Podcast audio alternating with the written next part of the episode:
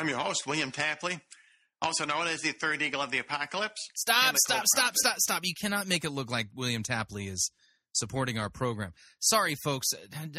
Chris Roseborough here, just to remind you Fighting for the Faith is listener supported radio. That means we depend upon you, your generous gifts, and financial contributions in order to continue bringing Fighting for the Faith to you. And no, William Tapley is not our spokesperson. Uh, if you don't already support us financially, you can do so by visiting our website, fightingforthefaith.com. When you get there, you'll see two friendly yellow buttons. One says donate, the other says join our crew. And when you join our crew, you're signing up to automatically contribute $6.95 to the ongoing work and mission of Fighting for the Faith and Pirate Christian Radio. And of course, if you would like to specify the amount that you would like to contribute, you can do so by clicking on the donate button, or you can make your gift payable to Fighting for the Faith and send it to Post Office Box 508, Fishers, Indiana, zip code 46038. All right, on to the program.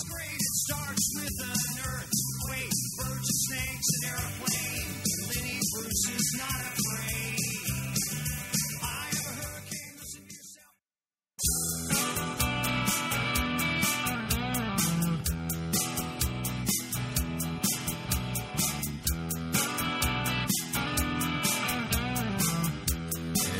It's time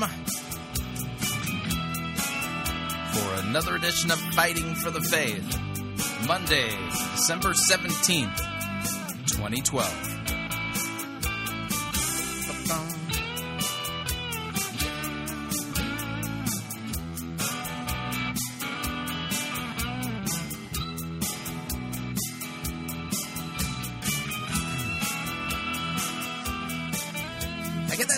Feeling that the world has gone crazy.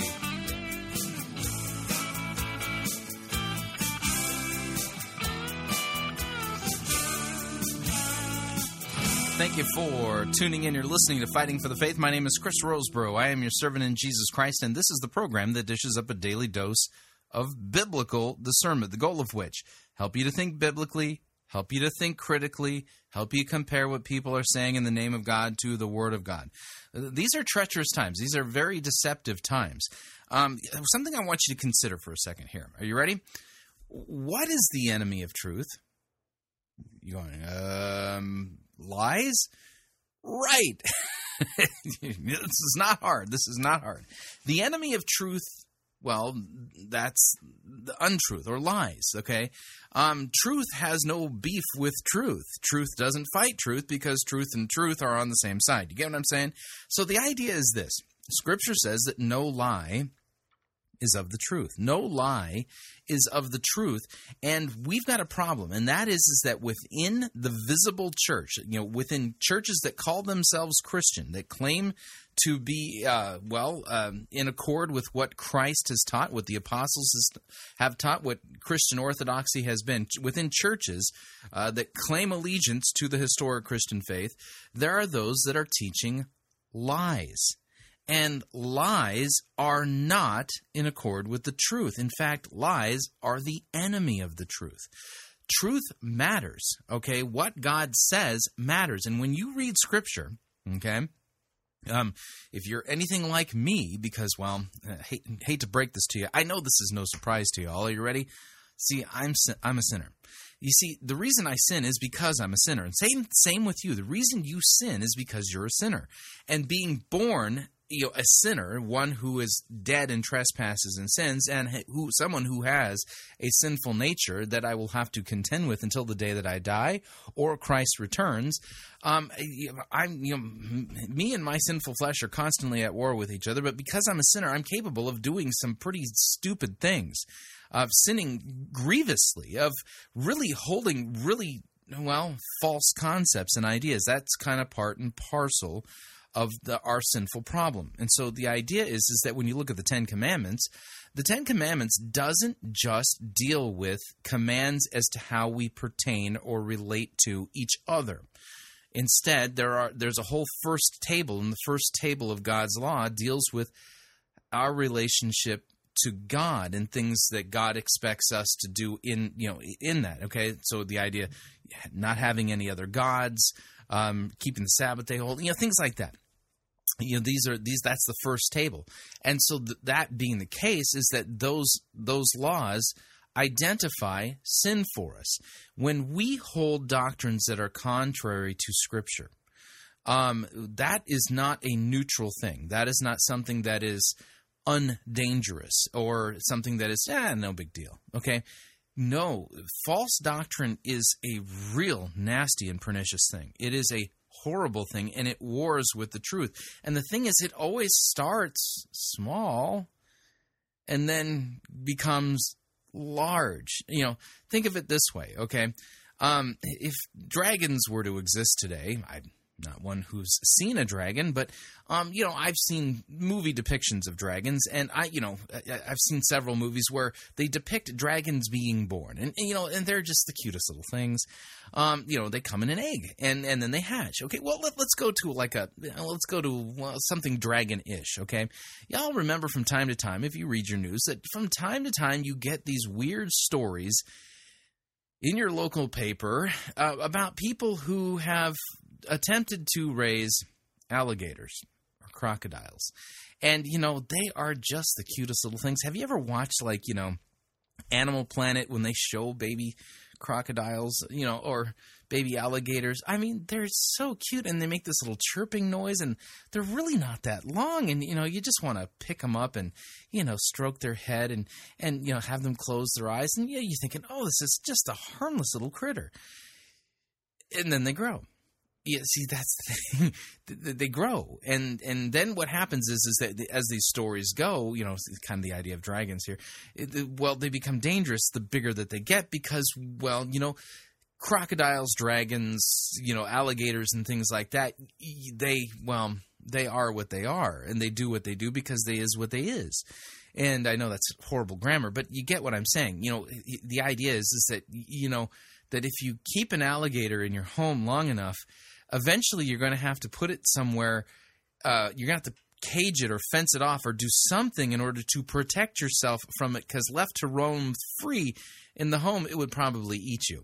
And so, and but see, this, see, it doesn't matter how much love and affection that you showed it early on because, you know, you know, as cute as it was, um, they grow up and well, they're ravenous carnivores uh, who have are no respecters of persons or or animals when they're hungry, and they have quite the appetite. Think of lies as baby alligators or small dragons or things like that. A very dangerous critter that when it's a baby, it just doesn't look all that harmful. And you know, and see, you can convince people. Oh, see, it's just a baby. You can pet it. You can see, isn't it cute? Oh, you can hold it. See, and then you know, you get your finger bit. It's like, wow, that you know, ouch. But you, you know, having your finger bit and then losing a leg. Well, those are two different things, right? But see, the thing is, is that lies, as they grow and they grow, they become more and more hungry, and the thing that they feed on is the truth. The more you know, you bring lies in, they become well, they eventually have to take the predominant spot, and they will not tolerate the truth. Lies are never neutral. Okay, false doctrine is always a lie. False doctrine is always a lie, and it's not neutral. It is something that is very, very hungry, very ravenous, very jealous, very aggressive, okay, by its very nature. You don't think that you can mix truth and error in equal portions or um, dilute error with with enough truth to make it to neutralize it. You can't. You can't do it. This is why Scripture commands pastors to teach only that which is in accord with sound doctrine and to refute and rebuke those who contradict it. Because false doctrine will always begin small, grow large, and then, well, consume you and, uh, and drag you kicking and screaming into hell. That's kind of its goal, and that's what it does because by its very nature, those are its attributes. You, you get what I'm saying? That's kind of the metaphor. All right, let's talk about what we're going to do on today's edition of Fighting for the Faith. We have got kind of some strange things we got to do here today. Um, number one, we are going to uh, take a look or take a listen to a uh, well something recent that Todd Bentley said. Something recent that Todd Bentley said. And if you remember a while back, we covered the story that Todd Bentley was um, barred from entering the United Kingdom. The, apparently, some folks there in the U, in the UK, uh, members of Parliament, had determined that Todd Bentley was well a public nuisance and a danger to the uh, to the goodwill of uh, the citizens of Great Britain, and they would not allow him into the country. Praise God. Well, one of the guys who spearheaded keeping Todd Bentley from coming to the UK, well, unfortunately, he just died. Okay. And Todd Bentley is going to be discussing what are the reasons for that, and you need to hear it because uh, the God he's describing, that ain't the biblical God that he's describing. So we're going to take a look at that. And then I got a question for you. Here's the question What's the deal with Ravi Zacharias? Okay. Ravi Zacharias is somebody who has a fairly long career as a legit kind of top drawer uh, Christian apologist. I mean, he's not somebody who's stupid, but he he has just appeared on Joyce Meyer's program and called her, get this, a great Bible teacher. What is he thinking? Is he not aware of the fact that she is a word of faith heretic who teaches the word of faith heresy? She believes that uh, we're gods and things like that. I mean, are, is he not aware of her false teaching and false doctrine? We're going to have to take a listen to what he said and ask uh, the question is, what's the deal with Ravi Zacharias? Why is he endorsing Joyce Meyer? We'll take a look at that. Um, let's see here. Um, then we'll kind of switch gears. And um, boy, I got to be careful on this one. Um, if you've been watching the news, then you're familiar with the fact that the the cyber terrorists organization called Anonymous. These are cyber hackers and terrorists. They have uh, basically taken Westboro Baptist Church, and you have to put Baptist Church in air quotes, otherwise you're guilty of breaking the commandment that says "Thou shalt not bear false witness." It, it's true. Whenever you, if, folks, whenever you're talking about Westboro Baptist Church, make sure you put Baptist Church in air quotes. Otherwise, you're lying. Okay, because they're not a Baptist church, by not by any stretch of the imagination. Nor are they a church. They're not Baptist, and they're not a church. But Westboro has uh, become the target of the uh, the the cyber terrorists known as Anonymous, and th- what they are doing should concern you. Okay, and I'll explain why that why what Anonymous is doing to Westboro um, Baptist Church in air quotes should concern you. Okay. Um, and then uh, you know, we didn't get to this last week because of the uh, the shooting in Connecticut last week, and then we'll end off this hour by looking at uh, Greg Laurie's uh, uh, interview with the Christian Post, answering the question: Is it acceptable for Christians to drink? Then we'll take our uh, uh, we'll take our second break, and we come back in the second hour, we'll be reviewing a man. This is a disappointing sermon. One you got to listen to carefully. Um, we're going to be listening to a sermon entitled "Hospitality" by Jeremiah Coran of uh, Westbridge Community Church in St. Michael, Minnesota. And th- I mean, when you hear a sermon like this, I don't care if it's in an upbeat, uh, seeker-driven environment. Uh, the the first thing that co- should come to your mind is liberal theology, and I'll explain that to you. Basically, moralistic therapeutic deism is what's going on here. So, we have literally a ton of ground that we need to cover today. And uh, with that, we need to dive into the program. So make yourself comfortable. Fuzzy bunny slippers do enhance your listener experience. If you don't listen to Fighting for the Faith with a pair of fuzzy bunny slippers, you might want to consider doing it. Trust me, uh, you it's all. ab- I want you to have the best listener experience possible, and that is a way of enhancing it. Um, so make yourself comfortable, and uh, here we go. So, do you remember the story where Todd Bentley was not permitted to enter the United Kingdom? And he was considered to be a menace and a danger to the folks in the UK. Well, the guy who spearheaded that, the member of parliament who spearheaded that, has died. He died of cancer um, a few months back. And, well, Todd Bentley um, and Rick Joyner recently discussed the, the demise of this member of parliament and I want you to listen. It's kind of a long segment, and you need to hear the context of what's going on here. And uh, hear Todd Bentley's explanation for the demise of this uh, member of the United Kingdom's Parliament. Here we go. I had a profound visitation from the Lord in a dream. And in this dream, I remember being at Morningstar. In fact, I was in a conference setting, just like this. And an individual, before I could walk out of the room, ran up to me and he grabbed me and he said, uh, Todd, mark your calendars. That's what he actually said. He said, mark your calendar. And I looked at the man and I said, I'm sorry. Okay, now let's listen to what he's saying. He's saying he had a dream. Okay. And in this dream, somebody came to him and said, Mark your calendar. This is kind of the setup for this. This is the whole context of it. And by the way, thanks to Apprising Ministry, Ken Silva over at apprising.org for uh, putting this online for us. But um, he's saying, Mark your calendars. And there's a reason for this. The- It'll circle back and make sense. So just kind of put a flag down in your mind as to paying attention to some of the details of this dream that Todd Bentley claims that he had. you got the wrong man. Maybe you should go to Bob Jones or Rick Joyner or Bobby Connors or one of the other prophets because I don't work by charts and times and calendars and you know what's happening in Israel on this day or this festival or the Feast of Tabernacle or Pentecost. You know, you know I don't operate like that. You know, and so I rebuked the man, and uh, the man was from Cuba. Is one thing I noticed. The man was from Cuba, but living in Puerto Rico. And it was significant to have to do with one of the greatest revivals that's going to happen in Cuba and Puerto Rico. And the fact that we were right here in Morning Star was significant because this represents the prophetic movement. So he's uh, he's had a dream, and now he's interpreting his. He's just like Daniel, you know. Isn't that just amazing? And a lot of what God is doing, not only here, By the way, that was sarcasm. There are a lot of great prophetic places and churches and ministries and prophets all over the world. But for many years, Morning Star has been on the cutting edge, pioneering, and I believe coming No, they haven't. They've been pioneering heresy. Coming into a new season again of pioneering a lot of what's happening in the prophetic movement. So that's been the ministry here um, before our time.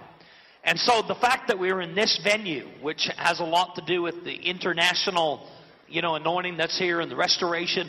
But in this dream, when I said to the man, God doesn't talk to me like that. He said, the Lord said, this time, mark your calendar, September 29th. It's the day of new beginnings. I, I kind of find it convenient. Can you show me, Todd, um, when you received this vision? You know, and like, can I see a timestamp and a date stamp on the video that predates this September uh, calendar event? Everything's going to become new. Something is going to be released. And I woke up from the dream and I thought, Lord, I don't even, I don't know what it is. All I know is there's this shift, like a divine plumb line that's going to come September 29th, and something's going to happen that's very significant. I didn't know if it was for the world. I didn't know if it was for an individual. I didn't know, I knew it would be for me in some capacity, but I, I didn't have the full revelation at that time. And so I've been waiting for that day to come, September 29th. In the meantime, many of you that have followed our ministry, prayed for our ministry, and we just thank you for that, um, are aware in the last six weeks or so that we had a world tour that we were going to be over in England and um, some of those countries over there, Wales, Ireland, in the UK. We love England. We love the UK. I don't know if we have anybody here visiting, but we just absolutely pray for revival. We believe a great revival is happening and is going to come in England and in the UK. Great destiny, and I need to really say that. But uh, we came against some resistance, and I, I know it wasn't the Lord, but uh, it got the media and uh, a lot of people around the world, you know, especially over there in the United Kingdom, newspapers and different things like Huffington Post and The Guardian and BBC and all these major media outlets, uh, which we haven't really seen the media have such an interest in what we were doing since the height of the revival in Lakeland, Florida, when it was at its strongest. That was the real, really the last time That would be the false revival in Lakeland, Florida. And yes, want to make sure that he's honest here. there was such a media frenzy. And one of the controversies it was all over is uh, one of the headlines that made the newspaper over there in London was a faith kicking evangelist that kicks a woman in the face to cure cancer. Yeah, that was a story you told. We covered that here at Fighting for the Faith in the early years of our programming. And it kind of made all these newspapers, and they started, it went viral. They started picking up all these stories about, you know, unorthodox methods of healing, and uh, that, that Yeah, it's not just unorthodox quote methods of healing. You you're not a healer. You you have yet to provide substantive verifiable proof that there's been even one legit healing as a result of your quote ministry. man has a violent ministry and and uh, started to portray some things in the media, and uh, it, it it was uh, surprising to me how quickly it became front page news in all the newspapers and started spreading all over the world. There was an individual Yeah, it shouldn't surprise you because Jesus never once healed a woman or anybody by kicking them in the face. that was an MP in England. Member just- of Parliament. Yeah, member of parliament outside Now that's Rick Joyner, j- you know, jumping in here. An MP is a member of Parliament. of uh, uh, the city of London in a place called Croydon, which was one of the areas where they were going to host us for four days in one of the city halls that we had there.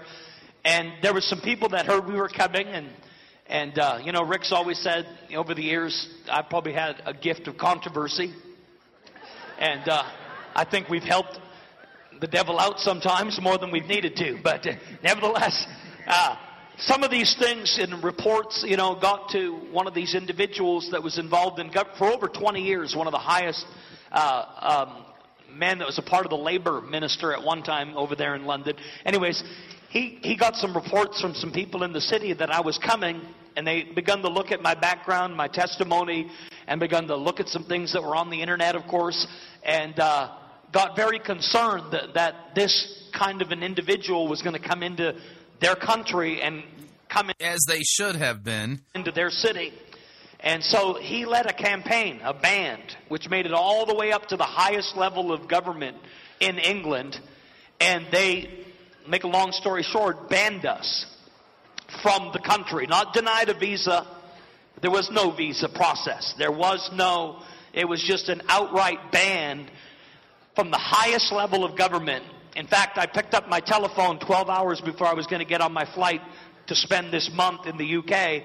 And when my telephone rang and I answered it, it was the court reading out in the court in England, right up to the highest level of government, and basically saying, you, you, We don't want, you're a threat to British society. Y- you are. You're a threat to like any society. You're a threat to the American society because of your false doctrine, false dreams, false visions, false miracles, and uh, everything else that goes along with it.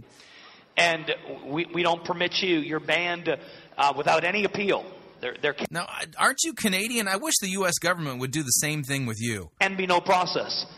In fact, a, a lawyer that thought, well, you know, that's not the case, there's always a process, started to get involved and took up our case, and then finally came back to us just a week or so ago and said, yeah, I'm sorry, but in this instant, there really is no process. This is from the highest authority. This is, got, this is like getting all the way to the president. This is from the top. And I, I just, you know, saw it as such a resistance because really what we're standing against is healing and miracles. No, they're standing against a false showman who's fleecing people in the name of God and who literally is a menace to society. and signs and wonders. And uh, and Yeah, there, there, there's not a single legit sign or wonder that has happened as a result of your quote ministry. it made the headlines, especially over there in the UK. So um, I said, Well, Lord, we put it in your hands. We're going to pray for the government in England. We're going to bless England. We're going to love them.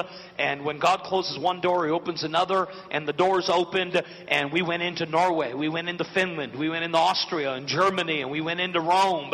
And uh, and uh, then we went to Jerusalem, and God just opened wide the rest of Scandinavia and Central Europe, and we saw some of the most incredible Yeah, by the way, this is all blasphemy. God has nothing to do with your ministry, Todd.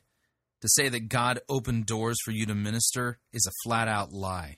notable, remarkable miracles take place uh, um, in just those few weeks uh, that we're over there in Europe. God really opened some doors uh, and really showed up in power, and that's the way that it Notice the cadence.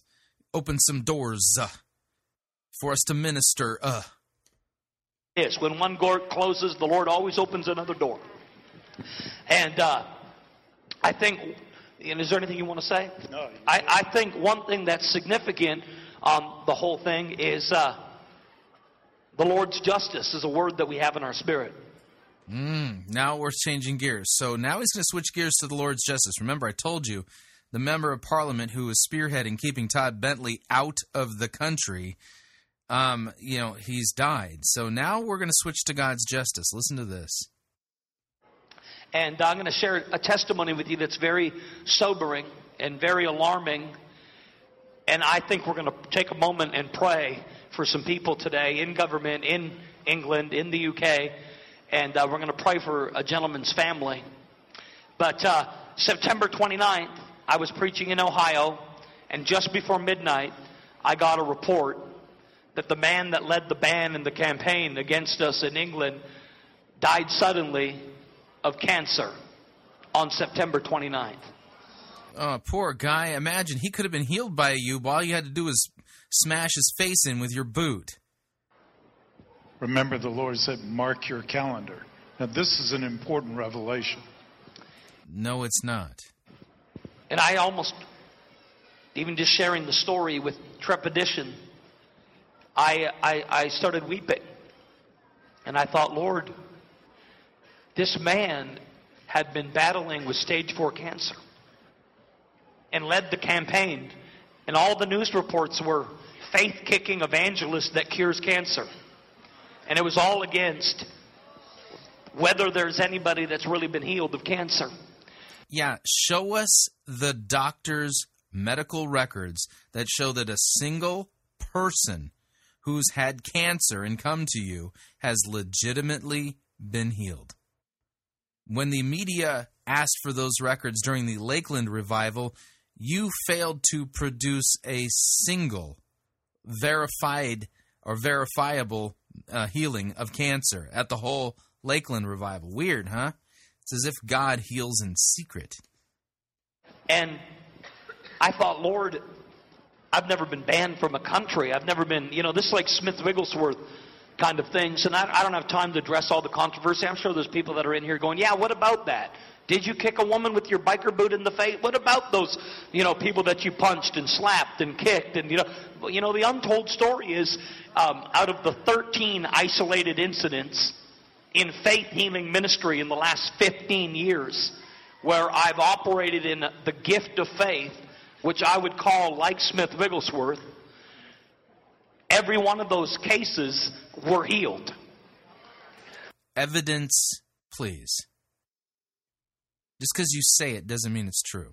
And that none of the individuals on the other side had any problem at that time. Yeah, I remember when the Lakeland revival was going on, they actually followed somebody who claimed to you claimed to have healed and they died just a few weeks later. We continue. Nor has our ministry received one lawsuit for any kind of violent ministry. You'd think if we had this ministry that was really hurting people, we would probably have a few arrests or a few, you know, police or something. But uh, in 15 years, we haven't had one individual that's ever claimed an injury, brought a lawsuit. But you know, you don't hear the other side of the story. But And you hear a lot of rumors that there are lawsuits and all this. Not true. Yeah. And uh, when the Lord gave me the dream, I had no idea what was coming because the only promise that I received was in the ninth month, September 2 9. And I kept thinking about the scripture Haggai 2 9. And it was in the ninth month that God gave the promise that the greater glory, the glory of the latter house, shall be greater than the former house. And all I know is God saying, starting September 29th, there's something of the realm of my glory, my presence and power that's going to show up. And all things are going to become new. And the church is going to be able to, two years from now, look back and mark that from that day, there was a clear release of God's presence and power. And I had no idea. And I'd like to just take a moment, if we could. Could we take one minute and pray for this gentleman by the name of Malcolm Wicks? I'm going to skip through this prayer. I let's just skip forward a little bit to where he finishes his prayer and then Rick Joyner comes in with some final thoughts. Now, he said, mark your calendar. Now, I think this represents the major opposition. This was the biggest opposition. I've seen a whole country ban somebody, a preacher of the gospel. Now, look, Todd Bentley is not a preacher of the gospel. look at some of the crazy people that get in that country. Terrorists, and I mean, but this, mark this day, God is removing opposition from his people. God is removing opposition from his people. So if you oppose Todd, Todd Bentley, God's probably going to kill you. He is going to take the opposition out of the way. And listen, we need to let the pure and holy fear of the Lord come upon us too. Uh, you are supremely lacking in that. I tell you, it is going to be extremely costly to get in God's way for what He is about to do. Yeah, so don't get in God's way, otherwise, God will kill you. We need to take this with the utmost seriousness and all. We don't want anybody dying. We don't want Ananias and Sapphira's. But uh, it, this is serious business. Yeah, serious business. Yeah, you you oppose Todd Bentley, God's going to take you out like he took out Ananias and Sapphira. I mean, seriously, I don't even recognize the God they claim that they represent. And think of think of the implications here. You know, at this point, the the message to the people in the United Kingdom is well clear. You either let Todd Bentley come in to kick your little old ladies in the face and heal them of cancer by punching them in the gut and stuff like that, or, well, God's going to take you out, just like you took out that member of parliament with cancer. In other words, um, the God that, uh, well, Todd Bentley and Rick Joyner worship is pretty much, uh, well, a mafia don. Yeah, you either do what he says, or he's going to put you on ice, lay you flat. You get what you, you get what I'm saying? Capiche? Frightening, absolutely frightening. This is not the God of Scriptures. This is a completely other God. Sounds a lot more like Satan. At least that's my opinion. All right, we are up on our first break. If you'd like to email me regarding anything you've heard on this edition or any previous editions of Fighting for the Faith, you can do so. My email address is talkback at fightingforthefaith.com, or you can subscribe on Facebook, facebook.com forward slash pirate Christian, or follow me on Twitter. My name there, at pirate Christian. We will be right back. We have a Westboro Baptist update, and you have to put Baptist in quotes. And um, question about Ravi Zacharias, too, and also, is drinking acceptable for Christians? Stay tuned. We're going to answer all that on the other side of the break. Hang on. When he asked Peter, Who do you say that I am? Jesus wasn't looking for affirmation. You're listening to Fighting for the Faith. You're listening to Pirate Christian Radio. We'll be taking your false doctrine now.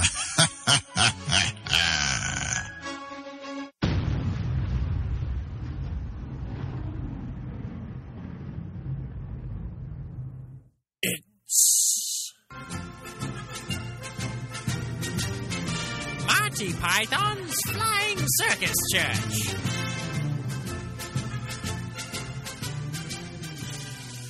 The management of Monty Python's Flying Circus Church would like to apologize to all of our listeners. Normally, we do parody here at Monty Python's Flying Circus Church. Unfortunately, due to unforeseen circumstances and the current miserable state of the church, uh, we can no longer parody the church because the church just parodies itself. For proof of this particular concept, uh, we now present to you um, the uh, Holy Ghost Hokey Pokey. I'll tell you, three weeks ago, we did a Friday night school of the Spirit, and we saw 12 people healed the word of knowledge and 40 healed during the Holy Ghost hokey pokey. Let's just go ahead and do that and see what the Lord does. You guys okay to do a little Holy Ghost hokey pokey? Can you lead it? All right, Brian's going to lead us in the Holy Ghost hokey pokey. Put your right hand in, put your right hand out. You put your right hand in, you put your right hand out. You put your right hand in, you dig your right hand out. You put it in and you shake it and you shake it all about. You put your left hand in, you take your left hand out. You put your left hand in, you take your left hand out. You put your left hand in, you take your left hand out, put it in, and you shake it, and you shake it all about. You put your right foot in, you take your right foot out.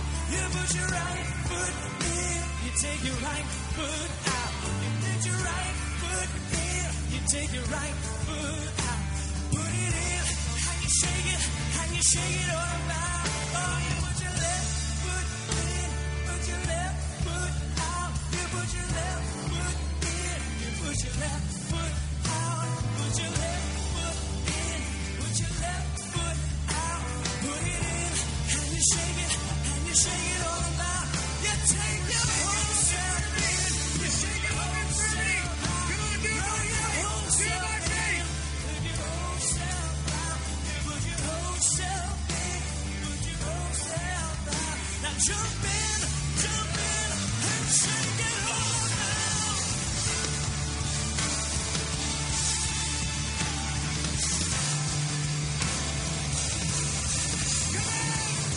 Uh,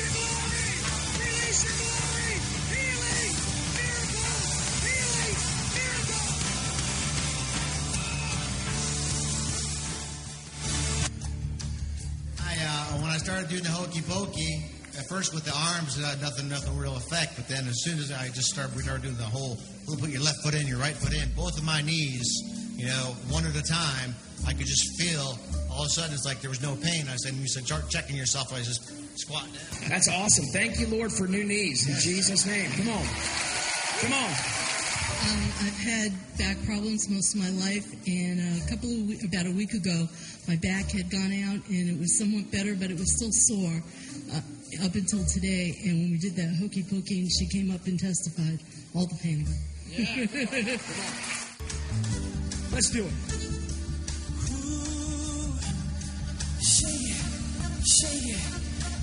It, all about. You put your whole head in, you take your whole head out. You put your whole head in, take your whole head out. You put your whole head in, take your whole head out. Now put it in, and you shake it, and you shake it all about. And you shake, it all and you shake it, and you shake it, and you shake it, and you shake it, and you shake it, and you shake it, and you shake it,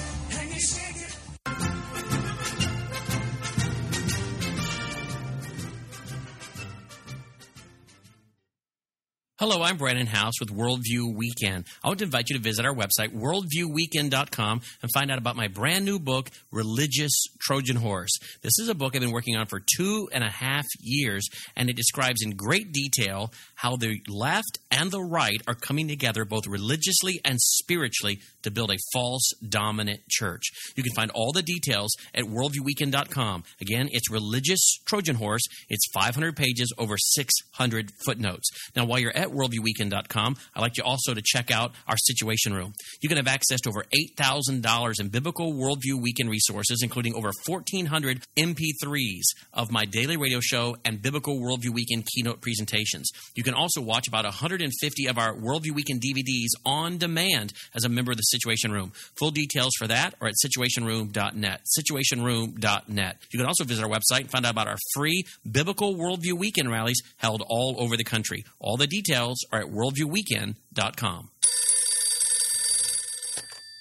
Hello, you've reached the office of Pirate Christian Radio. How can I help you? Um, yes.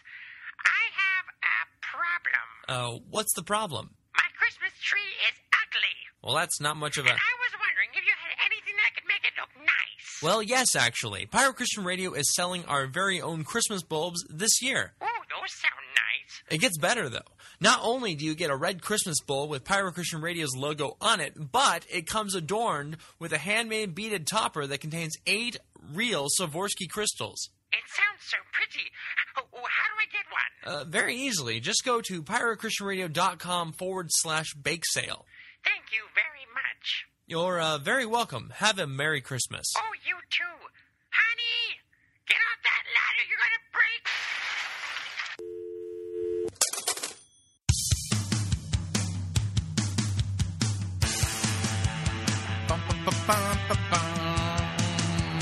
Na, na, na, na, na, na. All right, we're back.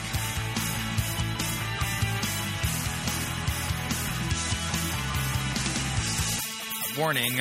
Um, Todd Bentley is not a healer. He's not a prophet. He doesn't receive visions from God. He actually works for God's enemy. Just saying. Just a reminder Fighting for the Faith is listener supported radio. That means we depend upon you and your generous gifts and financial contributions in order to continue to bring Fighting for the Faith to you into the world. And you can partner with us by visiting our website, fightingforthefaith.com. When you get there, you'll see our two friendly yellow buttons. One says donate, the other says join our crew. When you join our crew, you're signing up to automatically contribute a mere $6.95 every month to the ongoing work and mission of Fighting for the Faith and Pirate Christian Radio. It's a great way to support us. And of course, if you'd like to specify the amount that you would like to contribute, you could do so by clicking on the donate button or making your gift payable to Fighting for the Faith and then send that to Post Office Box 508, Fishers, Indiana, zip code 46038. All right, moving along. I do not have music for this next segment, so I apologize. That we don't regularly do Westboro Baptist updates. Although I've, by the way, you have put Baptist and church in air quotes, otherwise you're, you're, you're lying. But um, I, in fact, I've interviewed, uh, um, was it Shirley Phelps Roper on Fighting for the Faith a few years ago. That was quite the spectacular interview. But um, over the weekend, if you're not familiar with what happened, there's a hacktivist group that calls themselves Anonymous. And they literally took down the Westboro Baptist website um, and posted a, their own video message there and have uh, published personal, private financial information, private contact information, things like that of the, the prominent members of Westboro Baptist on the internet. And this is, it, it, listen, as horrible and disgusting and offensive and repugnant uh, Westboro Baptist is, and believe me, they are all of that. When I heard that they were going to be picketing the funerals of the children who were killed in Connecticut last week, I mean, I I almost lost it. I was so disgusted by that. Okay, what they're doing is above and beyond. In fact, it sounds like you know the God they worship is similar to the God that Todd Bentley worships, but it ain't the real God. But uh, I want you to hear part of the message that was left on the Westboro Baptist website by the hacktivist group called Anonymous. Listen in. Hello, Westboro Baptist Church. Allow us to introduce ourselves. We are anonymous. As you may not have acknowledged our existence, we, on the other hand, have recognized yours. We have seen your depraved methods of disseminating your message of hate throughout the United States of America. We have witnessed you defaming the memories of those who sacrificed themselves for the security of our nation, disrupting the peace of the educational environment within high schools and universities, breeding hatred within the fragile minds of your own next of kin, desecrating the name of God by protesting in the proximity of churches and synagogues, and mangling the biblical text to conform in accordance with your malevolent cause. Your pseudo-faith is abhorrent, and your leaders, repugnant. Your impact and cause is hazardous to the lives of millions and you failed to see the wrong in promoting the deaths of innocent people. You are self-appointed servants of God who rewrite the words of his sacred scripture to adhere to your prejudice. Your hatred supersedes your faith, and you use faith to promote your hatred, since your one-dimensional thought protocol will conform not to any modern logic. We will not debate, argue, or attempt to reason with you. Instead, we have unanimously deemed your organization to be harmful to the population of the United States of America, and have therefore decided to execute an agenda of action which will progressively dismantle your institution of deceitful pretext and extreme bias, and cease when your zealotry runs dry. We recognize you as serious opponents, and do not expect our campaign to terminate in a short period of time. Attrition is our weapon, and we will waste no time money, effort, and enjoyment in tearing your resolve into pieces, as with exposing the incongruity of your distorted faith. Anonymous possesses a plethora of information within our network about the many divisions of Christianity and numerous other religious doctrines. Many of us are versed in the biblical text, and we can identify each and every of your violations of Scripture. You abuse the Holy Bible which you do not fully comprehend and know not of the thousands of authors to impose upon other people when you can simply coalesce with your loved ones and live in the manner you deem plausible. You engage in reciprocal fornication with another man and preach adultery as a sin. You, Shirley Lynn Phelps Roper violated Deuteronomy 5.18. As a result, your son Joshua is the living, breathing proof of your act of simple loneliness. Okay, I'm going to stop there. Okay. hard to understand. Let me kind of break this down for you. Basically, this hacktivist group that calls themselves Anonymous have, has taken it upon themselves to engage in illegal activity designed to dismantle and destroy a group with which they disagree with. And here's the problem as repugnant as Westboro Baptist is, they are still protected by the laws of the United States of America. What Anonymous is doing in the name of, well, I'm not sure what, is basically engaging in illegal activity to destroy somebody whom they disagree with in the realm of ideas. That's not how this is done. And if they can do this to Westboro Baptist, they could do it to me. They could do it to you. And this is a weapon that is horrific. Think of it this way, okay? Today it's Westboro Baptist. But what if it's me tomorrow? My website has been hacked.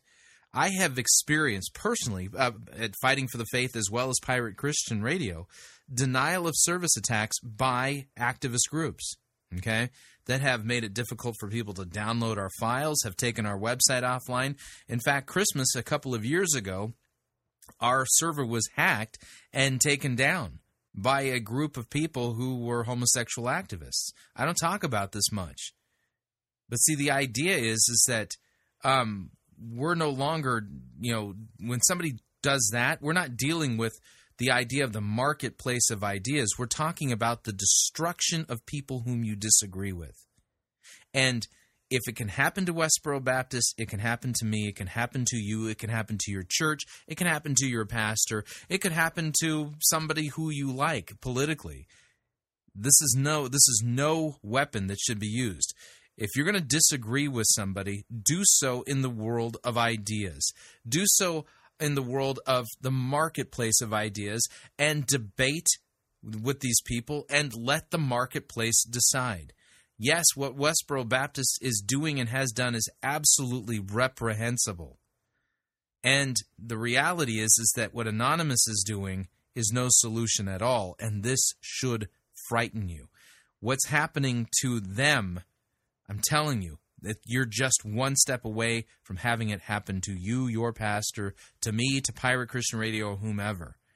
Yes, we must speak up and speak up loudly against the egregious, horrible, maniacal deity that Westboro Baptist claims to represent and has hijacked the Bible, you know, to try to create the impression that that's the God of the Bible. But we do that in the marketplace of ideas, not by engaging in illegal activity to silence their voice. Frightening days that we live in. Switching gears again, I feel like we're steering all over the place on today's edition of Fighting for the Faith. Here's the question I have um, What's the deal with Ravi Zacharias? Why is somebody who is a world class apologist uh, number one, appearing on Joyce Meyer's program, and then while appearing on Joyce Meyer's program, calling her a great Bible teacher um, that God is using. Um, yeah, it, it, correct me if I'm wrong here. Wasn't Ravi Zacharias the guy who got the tap on the shoulder to edit Walter Martin's book, The Kingdom of the Cults, after the death of Walter Martin? I mean, The Kingdom of the Cults has his name on it. Is he not aware that the Word of Faith heresy is a heresy and it's cultic?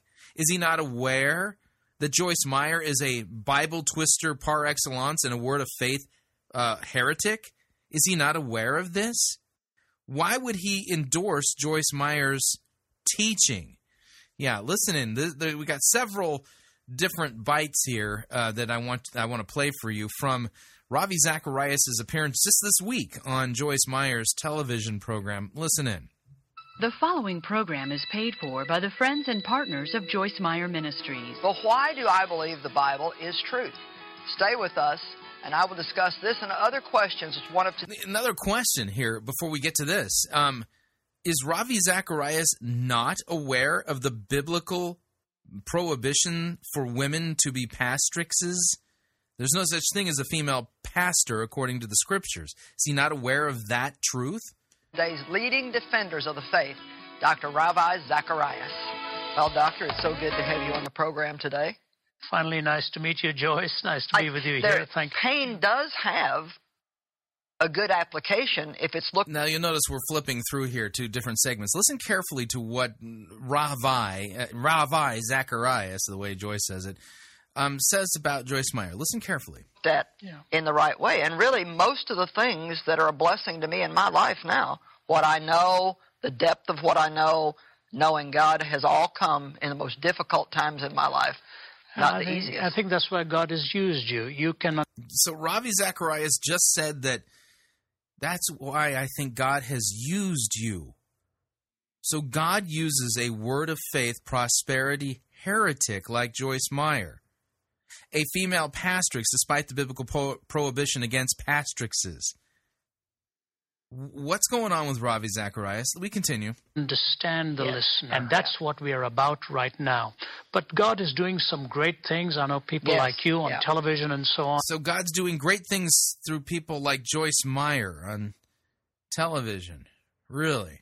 And You see the church, growth of the church in China and the incredible response to the gospel in the Middle East. So, you know, maybe the focus will shift mm-hmm. and the missionaries will start coming from the east, which may be a, a, a Yeah. go- a good switch right now. So God's doing some great And here's the final one. things. Well, welcome back. Dr. Ravi Zacharias is with me today, and we're getting ready to discuss the question what is truth? What is truth? You know, it's interesting in the Gospel of John, the 18th chapter, and you're such a great Bible. I mean, this is a great question. What is truth? Is the word of faith heresy truth, Dr. Zacharias? Is it true that um, Joyce Meyer is a female pastor despite the biblical prohibition? What is truth? teaching these things. I'm sure you're you dealt with And it you're before. such a great Bible teaching these things. I'm sure you're. Did you hear that? Y- Yeah, he said that you're such a great Bible teacher. Backing it up just a little, listen again. If you blink, you'll miss it. What is truth? You know, it's interesting in the Gospel of John, the 18th chapter, and you're such a great Bible teaching these things. I'm sure you're. You're such a great Bible teacher. Why on earth is Ravi Zacharias saying that Joyce Meyer is a great Bible teacher? What's going on here? Has he decided to compromise the truth in order to sell his books? Is that what's going on here? I mean, I would like an explanation from him as to why he thinks that Joyce Meyer is a great Bible teacher when just about everything that comes out of her mouth is twisted and a representation of the Word of Faith heresy. What is going on? That's the question that needs to be asked. Those of you who support Ravi Zacharias, you might want to ask him why he thinks that Joyce Meyer is such a great Bible teacher, this female pastrix, despite the prohibition against there being female pastrixes, who teaches the Word of Faith heresy, why he thinks that she is such a great Bible teacher. I'd like to get an explanation from him because somebody like him shouldn't be endorsing Joyce Meyer. He should be exposing her for the heretic that she is. Moving along, final segment of this hour. Headline reads uh, Greg Laurie, is it acceptable for Christians to drink? It's a topic we cover from time to time here at Fighting for the Faith, one that we haven't talked about in a while. This was written by Alex Murashko of the Christian Post, and here's what it reads Evangelist Pastor Greg Laurie tackled the question of whether it's acceptable for Christians to drink in a recent blog post by pointing out that John the Baptist is a good role model. Quote, he drank neither wine nor strong drink. Quote, John gives us a good model for life. He drank neither wine nor strong drink. Personally, I don't drink at all, Laurie states.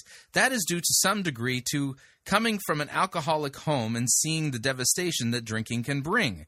In his blog post, quote, some thoughts on drinking in this holiday season, Laurie describes how John was set apart by God from the time he was in his mother's womb. In Luke 1, verse 15, the angel said of John, quote, he will be great in the sight of the Lord and shall drink neither wine nor strong drink. He will also be filled with the Holy Spirit, even from his mother's womb. Among the sobering statistics about alcohol consumption in the United States, in 2010, 211 children were killed in drunk driving crashes.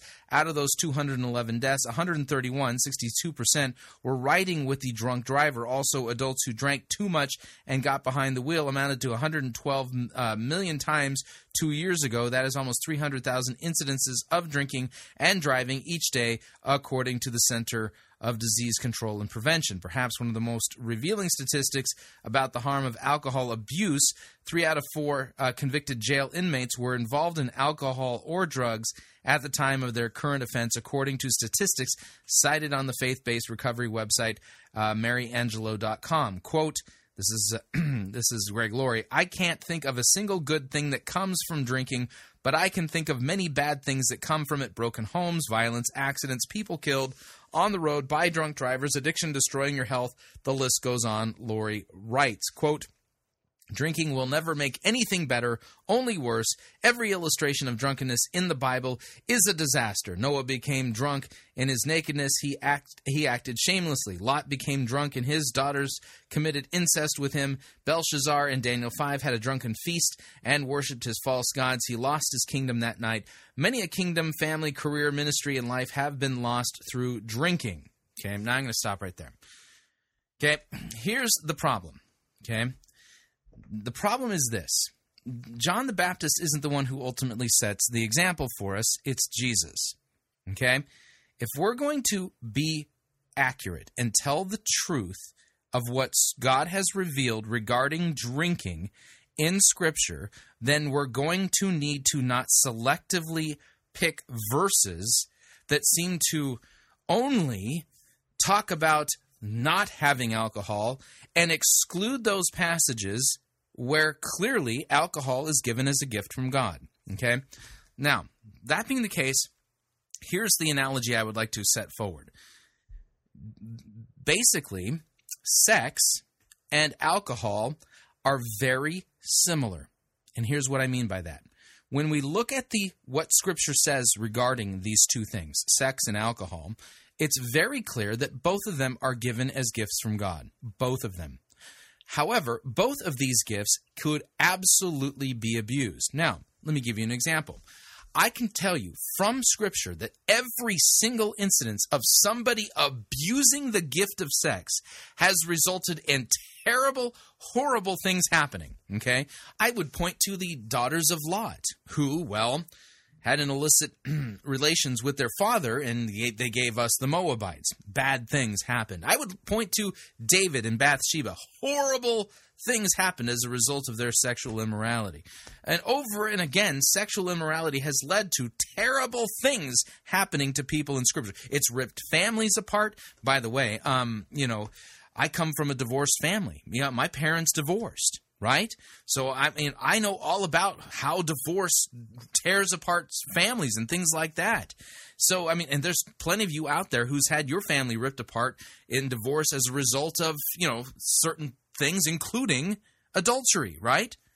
So, using their logic, we must come to the conclusion that, therefore, since abusing sex, nothing ever good happens from it, therefore, the Christian thing to do is for no Christian ever anywhere to ever have sex. Doesn't follow, does it? No. Instead, we are to look at the scripture and realize, oh, this is a gift given by God and it's to be used a particular way. It is only to be enjoyed in a particular setting with, within a particular context, i.e., within the context of a man and woman in a married relationship. Plain and simple. Anything outside of that is an abuse of the gift that God has given us. So let me come back to Greg Laurie's argument here. Greg Laurie's argument, the, uh, John the Baptist, gives us a good model for life. He drank neither wine nor strong drink, I would like to point you to some biblical texts. you'll need your Bible, and you'll need to open up to the Gospel of Matthew, chapter 11. We will begin at verse 11. Now, please don't tell William Tapley that I began reading a biblical passage at chapter 11, verse 11. Otherwise, the numerological uh, prophetic significance will, well, it'll just, it'll cause him to go bananas. But Matthew chapter 11, verse 11, this is Jesus talking. Here's what he said Truly I say to you, that among those born of women there has risen no one greater than John the Baptist. Yet the one who is least in the kingdom of heaven is greater than he. From the days of John the Baptist until now, the kingdom of heaven has suffered violence, and the violent take it by force. For all of the prophets and the law prophesied until John, and if you are willing to accept it, he is the Elijah who is to come. He who has an ear, uh, let him hear. To what shall I compare this generation? Well, it's like children sitting in the marketplace calling to their playmates. Well, we played the flute for you and you didn't dance. We sang a dirge and, well, you didn't mourn. For John the Baptist came neither eating nor drinking, and they say, He has a demon. The Son of Man, this is verse 19, this would be Jesus talking about himself. The Son of Man came eating and drinking, and they say, Look at him. He's a glutton and a drunkard and a friend of tax collectors and sinners. Yet wisdom is justified by her deeds. You see, my example to follow is Jesus. And Jesus, by his own admission in Matthew chapter 11, said that he was a drinker. And he was even accused of being a drunkard. He wasn't, because drunkenness is a sin. In other words, Jesus partook of alcohol. Jesus didn't seem to care too much about those with a weak conscience, did he? Jesus himself was a drinker by his own admission. And we know this too from the Gospel of John. For instance, Gospel of John, chapter 2. Here's what it says, starting at verse 1. On the third day, there was a wedding at Cana in Galilee. The mother of Jesus was there. Jesus also was invited to the wedding with his disciples. And when the wine ran out, the mother of Jesus said to him, They have no wine. Jesus said to her, Woman, what does this have to do with me? My hour has not yet come. His mother said to the servants, Do whatever he tells you. Now there were six stone water jars there for the Jewish rites of purification, each holding twenty or thirty gallons. Jesus said to the servants, Fill the jars with water, and they filled them up to the brim. And he said to them, Now draw some out and take it to the master of the feast. So they took it. When the master of the feast tasted the water that had now become wine, and did not know where it came from, though the servants who had drawn the water knew it, the master of the feast called the bridegroom and said to him, Everyone who serves uh, the good wine, everyone serves the good wine first, and when the people have drunk freely or drunk too much, then the poor wine. But you have kept the good wine until now. This is the first uh, of his signs Jesus did at Cana in Galilee and manifested his glory, and his disciples believed in him. Now, I want to make something clear here. There are people who literally take what this passage says and says, "Oh, well, it wasn't alcoholic wine." Hogwash anybody with just a rudimentary understanding of history knows that it wasn't until Welch came along of Welch's grape juice in the 19th century and the ability to, I think, homogenize uh, grape juice that they were able to stop the fermentation process. If you take a look at a cluster of grapes, look closely at a single grape, you will see on that grape a white, dusty looking substance. That, folks, is yeast. Okay? And there is, until the 19th century, there was no way to stop that yeast that's on the skin of a grape from fermenting. Okay? There was no such thing as grape juice until until Welch came along. This is a historical fact. Okay? So let's get this straight.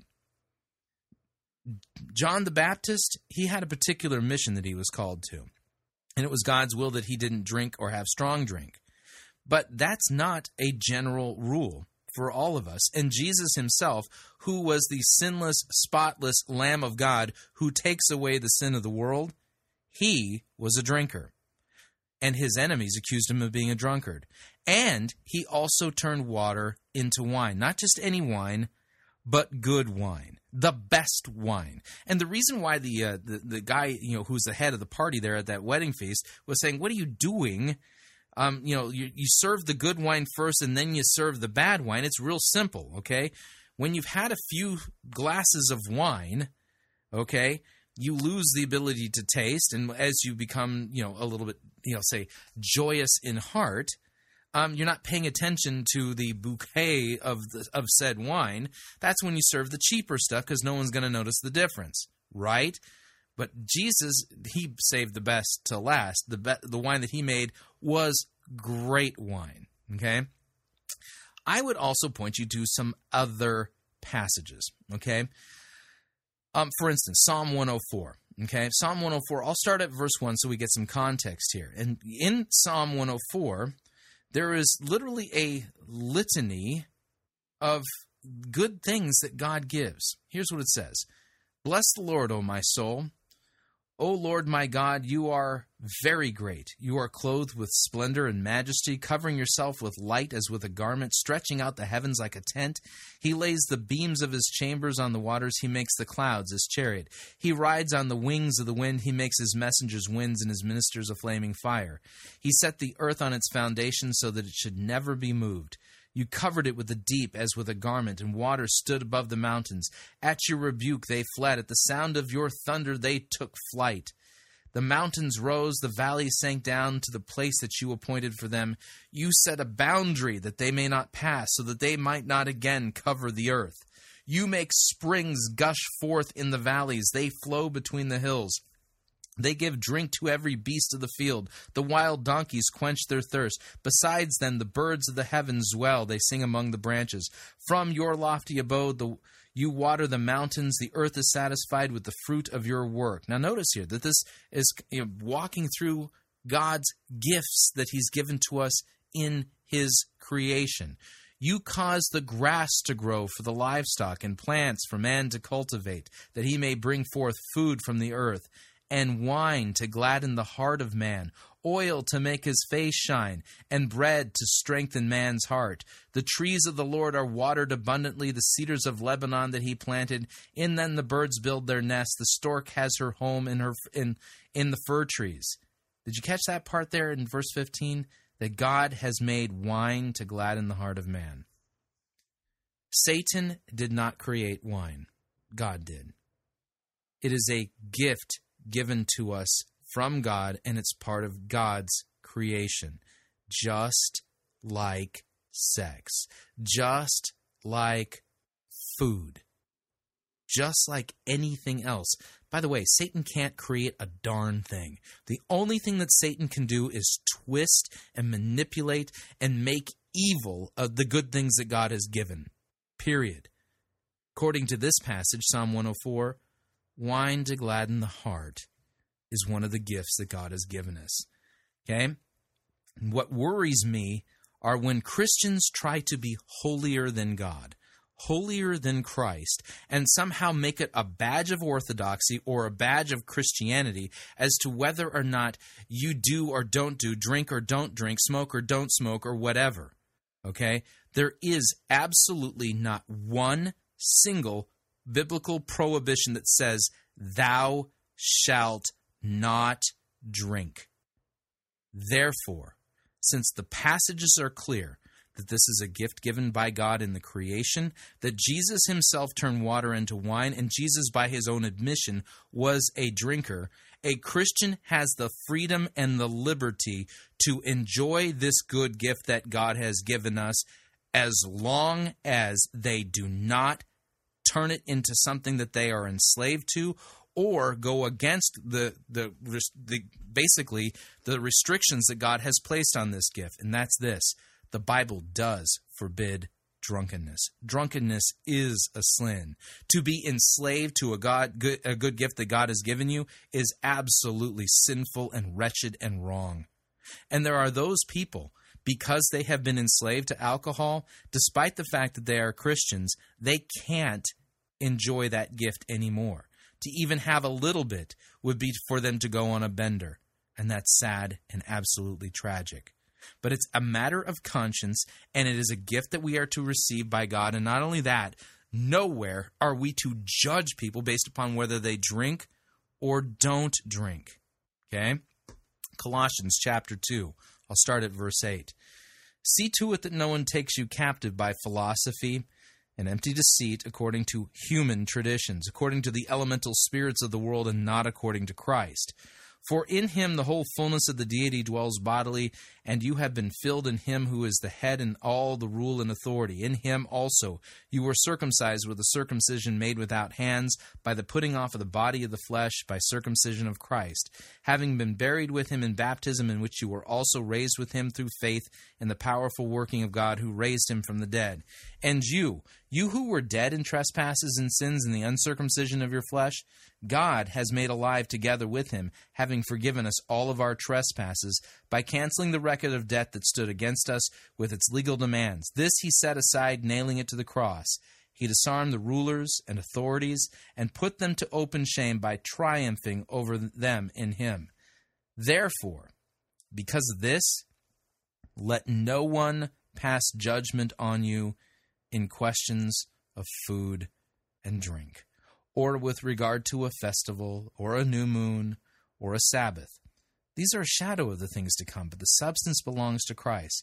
Let no one disqualify you, insisting on asceticism or the worshiping of angels, going on in detail about visions, puffed up without reason by a sensuous mind, and not holding fast to the head, from which the whole body, nourished and knit together through, uh, through its joints and ligaments, grows with a growth that is from God. If with Christ you died to the elemental spirits of the world, why, as if you still you were still alive in the world, do you submit to its regulations? Do not handle, do not taste, do not touch, referring to things that all perish as they are used, according to human precepts and teachings. These indeed have an appearance of wisdom in promoting self made religion and asceticism and severity of the body, but they are of no value in stopping the indulgence of the flesh. Got it? Scripture's clear. This is a gift given by God, and you have the freedom to either enjoy it or not enjoy it. And I'm not going to judge you if you do or if you don't. That's between you and God. And this idea that, oh, well, true Christians understand that nothing good has ever come from somebody drinking, I would say that's flat out contradicted by God's word. And you are either deceived or are deceiving people when you make an argument like that. If we're going to talk about this subject, we're going to talk about it truthfully and honestly from the full counsel of the Word of God and understand what is laid out there. This is a gift given by God, and there are restrictions on it. It is possible to sin with this gift, just like it is possible to sin with the gift of sex. You abuse this gift and become enslaved to it, it's absolutely sinful and wretched, and God needs to deliver you from it, and Christ has to die for it in order for you to be forgiven. But that is that to go the opposite and basically say, "Oh, nothing good ever comes from this. Christians ought not to do this." And see, I'm setting an example for the world by not. That is absolutely contrary to what the scripture says. That is self-made human precepts that have the look of holiness and wisdom, but are contrary to the gospel themselves. We need to be very, very careful because the scripture is extremely clear to not let anyone judge you in regard to things like this food or drink, a new moon festival or a Sabbath or things like that.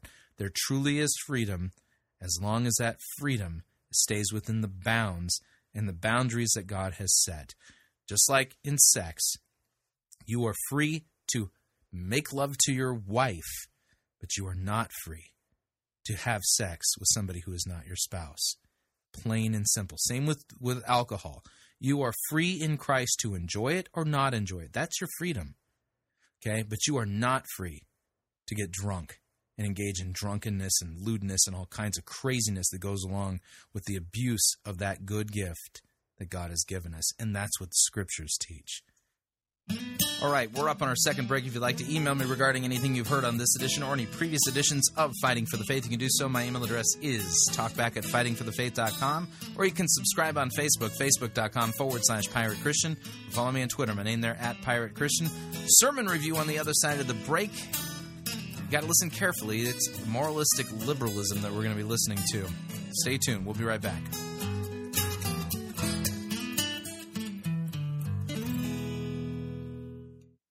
Unless your righteousness surpasses that of Rick Warren, you cannot be saved. You're listening to Fighting for the Faith. Pirate Christian Radio Theater presents Death of a Salesman. Are ye a salesman? Why, yes, I am. Uh, Can I interest you in some.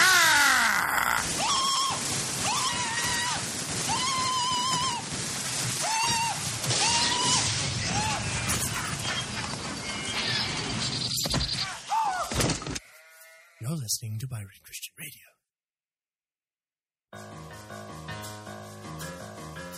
The holiday travel season is now upon us. It came out of nowhere, didn't it? But listen, despite the fact that it comes up so quick, the last thing you want to do is pay more for airfare, hotel rooms, or rental cars than you need to. That's why you want to utilize Pirate Christian Radio's longtime featured advertiser, CheapOair, for all of your holiday travel needs.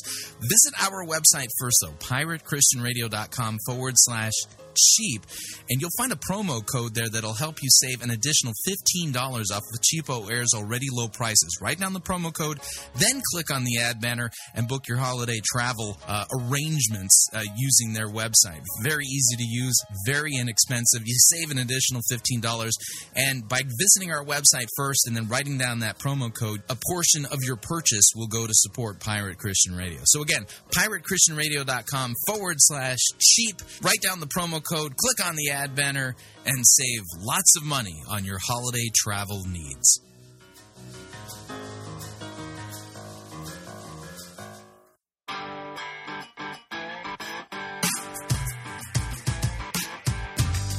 Okay, we're back. Hour number two of Fighting for the Faith sermon review time. Heading back up to Minnesota. Man, this is this is a moralistic, liberal sermon that you're going to hear from a seeker-driven church.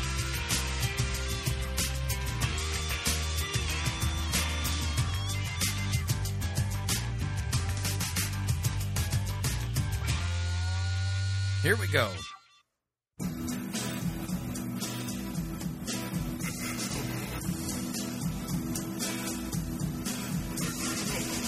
The good, the bad, the ugly. We review it all here at Fighting for the Faith. We're an equal opportunity sermon reviewing service. Today's um, moralistic pep talk comes to us via um, Westbridge Community Church, St. Michael, Minnesota. Jeremiah Curran presiding. The name of the sermon is entitled Hospitality. You got to listen really carefully to this one because um, Jeremiah does a decent job of at least bringing the biblical texts into his sermon, but he then guts them of their real meaning. And you end up with a talk that, on the one hand, takes a swipe at human traditions and trying to please God through law keeping, but then gives you as the solution a new morality. That's the irony of this particular sermon. So, put your thinking caps on, grab your Bible, and let's go ahead and dive into this thing. Let me kill the music here. Boom. All right, without any further ado, here is Jeremiah Curran and his sermon entitled Hospitality. Here we go. And his sermon entitled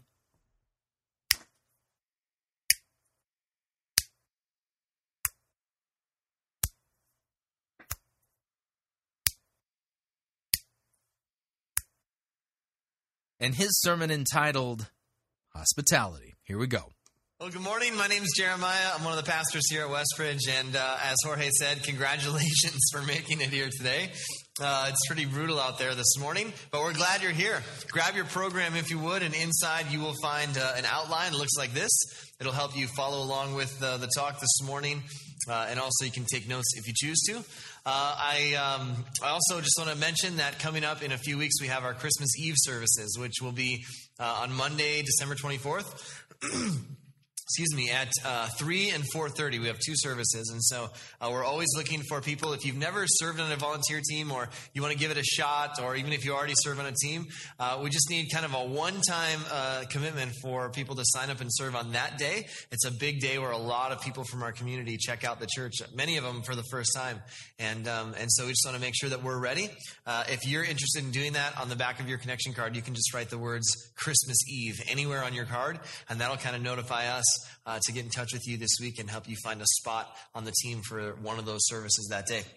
Cool. Uh, we're going to jump into the talk this morning. We have been uh, kicked off a series last week simply called A Christmas Story. And we're talking about uh, really this idea of who Jesus is and how he affected our culture. And I want to kick things off today with a little bit of a Christmas quiz, if you will. It's about the wise men. Uh, you see them often in nativity scenes. I saw one the other day. I was driving. I saw, uh, you know, uh, Mary and Joseph and baby Jesus and three wise men, and then uh, Mr. and Mrs. Claus right next to them, all there. So I thought that was really cool, and um, and so I wanted to just do a little bit of a, a Christmas quiz, if you will. So these are multiple choice, uh, and so here's the first question. This is all about the wise men. How many wise men came to Bethlehem to, to see baby Jesus? Was it A, most likely three, B, nobody knows, or C, nobody really knows, but more than you would find on a typical day in Wisconsin? Somebody said C. Don't be a hater. Uh, uh, no, the, uh, it's actually B. Nobody really knows. We assume three because there were three gifts, tradition says, uh, that were brought to the baby Jesus. But in all actuality, if you uh, the answer is probably B. No one really knows. And it was probably a lot more because wise men tended to travel in caravans uh, so they could carry their supplies and for protection. Uh, here's another one. Number two, were the wise men really present at the manger scene? We see this in nativity sets all the time, right? So is it A, yes? B, no, they showed up late. Or C, no, they showed up late, but if they'd been wise women, they would have been on time. Uh, okay, I will grant you that women probably would have arrived on time, but they would have departed late because they were getting ready and they would have tried to make up for time on the commute by putting on their makeup and steering their camels. What is this idea that you need to start a sermon with an icebreaker rather than with God's word? Strange, huh? with their knees. So uh, so, you know, whatever. Uh, the correct answer is B. They, they showed up late. Uh, actually, it was uh, uh, within a couple of years after Jesus' birth, even though oftentimes the nativity scene uh, shows them right there with Jesus in the manger. probably Jesus would have been one and a half to two years old by the time that they had found him. here's another one. what gifts did the wise men bring to Jesus? Is it A, gold, incense, and myrrh? B, Whitman's sampler from the Bethlehem Walgreens? Uh, or uh, see a Tickle Me Caesar doll. Any takers on that? Uh, yeah, A, uh, it was gold, uh, incense, and, and myrrh. Uh, here's the last one. What did the three wise men do for a living? A, they were kings. B, they were advisors to kings. Uh C, since they had a home computer, they worked from home part time, making ten thousand a month, and you can too. See Jeremiah after the service for a great opportunity. Uh, B, they were probably advisors to kings. They probably, even though we sing the song "We Three Kings," uh, they probably were not kings themselves. They were actually advisors to kings uh, for the most part. And thus concludes our Christmas quiz. Thank you for participating. Uh, Christmas is a fun time of year, and not only because of the invention of the eggnog latte, which is amazing. Just, I mean, I really feel like we should have a moment of silence to observe. Okay, but also because it's a time of year where we are most intentional about carving out time with family and loved ones. And it's always an adventure to share the holidays with my side of the family and the family that I married into. And quick show of hands, uh, how many of you will spend uh, time with family or extended family this holiday season? Nice and high. Yep. Okay. How many of you throughout the course of the holidays may interact with one or more dysfunctional family members?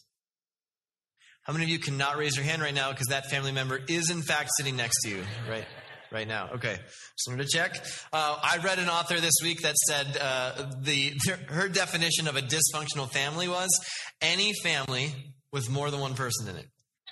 I'm like, yeah, I think that fits. Our families can be sources of great joy or, or great pain. Uh, there will undoubtedly be some great food and laughs and tender moments during the holidays, but there might also be some subjects that nobody talks about. There might be some uh, tension or some baggage bubbling just below the surface, and uh, and it's weird because Christmas, this season, can bring out the stress and the tension in all of us. Uh, our world gives us all sorts of advice on how to deal with this. Uh, one I like to call the uh, the Jerry Springer Christmas. That's where everybody decides, you know, hey, this year we're going to keep it real. You know, we're just going to be totally honest and speak our minds and practice that age old ritual uh, known as airing of grievances. So this is where you're at the table and somebody makes an offhanded comment like, Mom, could you put any more onions in this casserole? And mom uh, flies off the handle and goes from zero to 60 in two seconds, and there's steam coming out of her ears, and everybody's around the table chanting, Jerry, Jerry, Jerry. Uh, maybe for you, another option would be what I call the Gucci Christmas. This is where uh, you focus on gift giving and deep fried turkey and pumpkin pie and activities uh, so that you can avoid dealing with real issues and you can mistake the quantity of uh, wrapping paper and calories and activities for the quality of relationships. Uh, but regardless of what you're heading into, uh, whether it's you know a Jerry Springer Christmas or a Gucci Christmas or some of maybe you're like we do a Jerry Gucci Christmas, like we rage on each other and then we give gifts. That's how it goes. Uh, but we're all kind of have some level of dysfunction. And this series that we've been looking at, uh, that we started last week, is really about how did Jesus, uh, how did Jesus change the world? How did this man who lived, how did Jesus change the world? I would start with the cross and him dying on the cross for our sins, or you know, something to that effect. Okay. Uh, you know, 2,000 years ago, this guy from this very small town in, uh, in the nation of Israel um, never traveled more than 75, 80 miles from his hometown. How did he have such an impact? How is it that leaders have come and gone? They. Um, great orators, great leaders, military leaders, uh, people who, with all these legacies, have come and gone. And yet, this legacy of Jesus, this movement that was started by this man who never had any titles, never had any monuments built to him, died the death of a criminal. How is it that this movement of Jesus continues to not only exist, but move forward? Some, you know, over 2,000 years later. And, and so, what I want to do is, I want to look at a story today it's somewhat of a lengthy story. Uh, it's got kind of like three movements in it, actually. It's one very awkward dinner party that Jesus uh, attends. And as he's uh, sort of hanging out at this dinner party, um, he reveals some things about what he truly values that I think really have made an impact on our culture today. And we find the story in Luke chapter 14. And the first thing that we see is this right off the bat Jesus valued dignity over religious tradition. He valued dignity over religious tradition. We, we find the story here in Luke 15 and uh, Luke 14, and it starts with this. One Sabbath day, Jesus went to eat dinner in the home of a leader of the Pharisees, and the people were watching him closely. Pharisees, excuse me, were their religious leaders. Uh, they kind of set the tone for uh, their really their civil law and their and their religion overlapped, and so if you broke one of the religious laws, you were actually on the hook for some civil laws as well. And their religious leaders were almost their form of government. And so uh, he's eating dinner. It's the home of not just one of the Pharisees, but a leader of the Pharisees.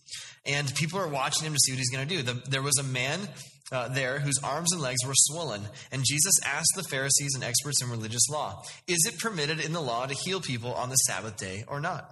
And when they refused to answer, Jesus touched the sick man and healed him and sent him away. So here's this dinner. And the host is a prominent Pharisee. The Bible tells us that Jesus is being watched very closely. Everybody wants to see what he's going to do. And all of a sudden, and I think we can gather from the story that this guy wasn't invited uh, because Jesus sends him away afterwards. I can't imagine that uh, he was invited, but somehow uh, he made his way into this dinner party. Maybe he kind of crashed the party or whatever. And he shows up. His, his arms and legs are swollen like he's a member of the Minnesota Timberwolves. And he basically makes his way to Jesus. And here's Jesus. This guy's in front of him. And, and rather than just respond immediately, he, he stops to teach a lesson to the, to the dinner party. And if Jesus is polite, he will pretend not to notice this guy. Jesus is not polite. Not only does he notice him, he calls everyone's attention to him. And Jesus asks everyone, hey, is it okay to heal on the Sabbath? Now, Jesus already knows the answer to that question. According to their Jewish customs and laws, it would have been unlawful for him to heal on the Sabbath. Because in their efforts to sort of uh, meet God's standard of morality, they had taken a verse that was given a long time ago. Uh, you can find it in Exodus 20 where it says to honor the Sabbath uh, because it's a day that's holy to the Lord. And really, all that means is to uh, take a rest. Uh, pull back from your activities. Make sure that you don't think that uh, everything depends on you because truly God is the source of everything. And so if you constantly work all the time, you develop this attitude that says, uh, if I don't, then it won't. I have to do everything, otherwise it won't get done. Uh, my source of income, my source of living life, all depends on me. Now, notice what he's doing here. He's adding stuff to the law. Um, I don't recall that in Exodus 20 we have this commentary that is given um, regarding as the reason why God said to remember the Sabbath day to keep it holy, at least as it pertains to well, we don't want you to come up with this attitude that everything's going to depend upon you. I do recall the Sabbath day being um, well, part of the days of creation. For six days, God created. On the seventh day, He rested. Therefore, you're going to rest. I do recall those passages, but I don't recall a passage that says what Jeremiah is saying here. He's now engaging in what's called eisegesis. He's sticking something into the text. Now, it sounds reasonable. And the reason why it sounds reasonable is because, well, we've all experienced people who work constantly and have the attitude if, if it wasn't for them, nothing would get done. It, so it sounds reasonable, but the problem is, is that it's not biblical. It sounds reasonable, but it's not in the biblical text. Already he's starting to steer off the rails here. And because God didn't want us to live life that way, God says, take a day, rest, focus, and remember who is the source of everything. And so that's really the nature of where that original law comes from. But in their effort to measure up to God's morality, in their effort to sort of climb the ladder and become, uh, you know, the most holy person that they could be, they sort of decided to help God out with some additional rules. And so uh, that kind of the way you're helping God out with additional information as to the reason why God gave the command to keep the Sabbath day holy, kind of like that.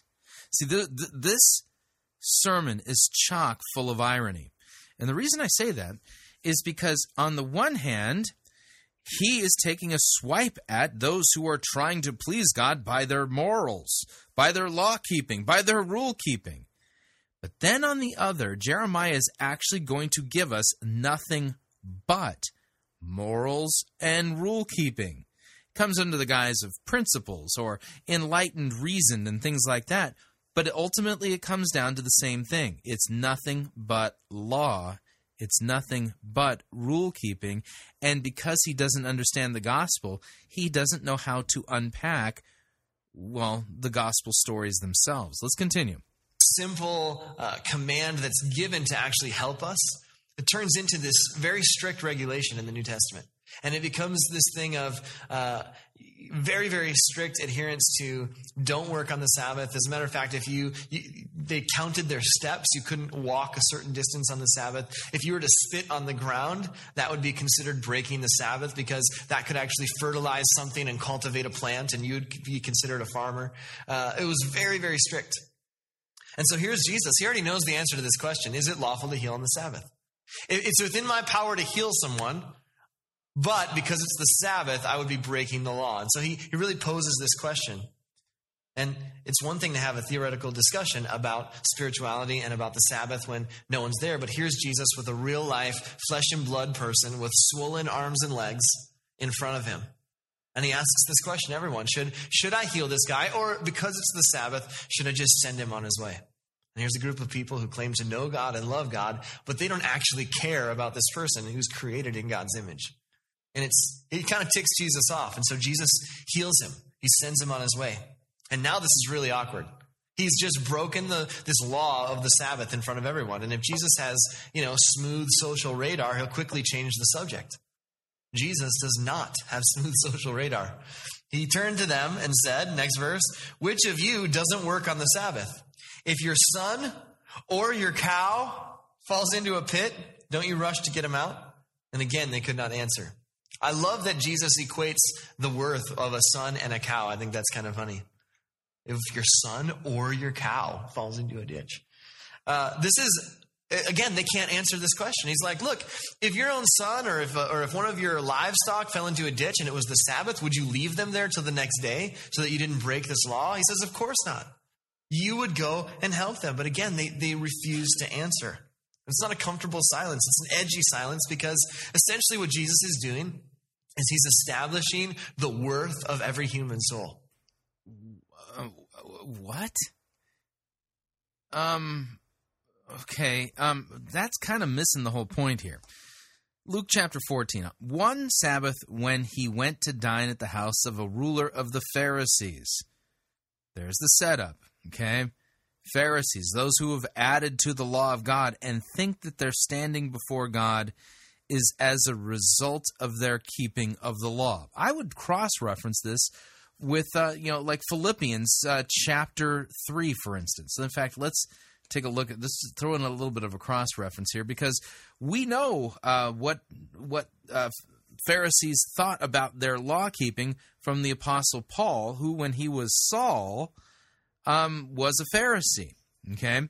And here's what he says regarding self righteousness. This is, we know their sin because Paul was one of them, right? Here's what Paul says Philippians chapter 3, verse 2. Look out for the dogs, look out for the evildoers, look out for those who mutilate the flesh. For we are the circumcision who worship by the Spirit of God and glory in Christ Jesus and put no confidence in the flesh, though I myself have reason for confidence in the flesh. If anyone else thinks he has reason for confidence in the flesh, well, I have more. I was circumcised on the eighth day of the people of Israel, of the tribe of Benjamin, a Hebrew of the Hebrews, as to the law, a Pharisee, as to zeal, a persecutor of the church, as to righteousness under the law, blameless.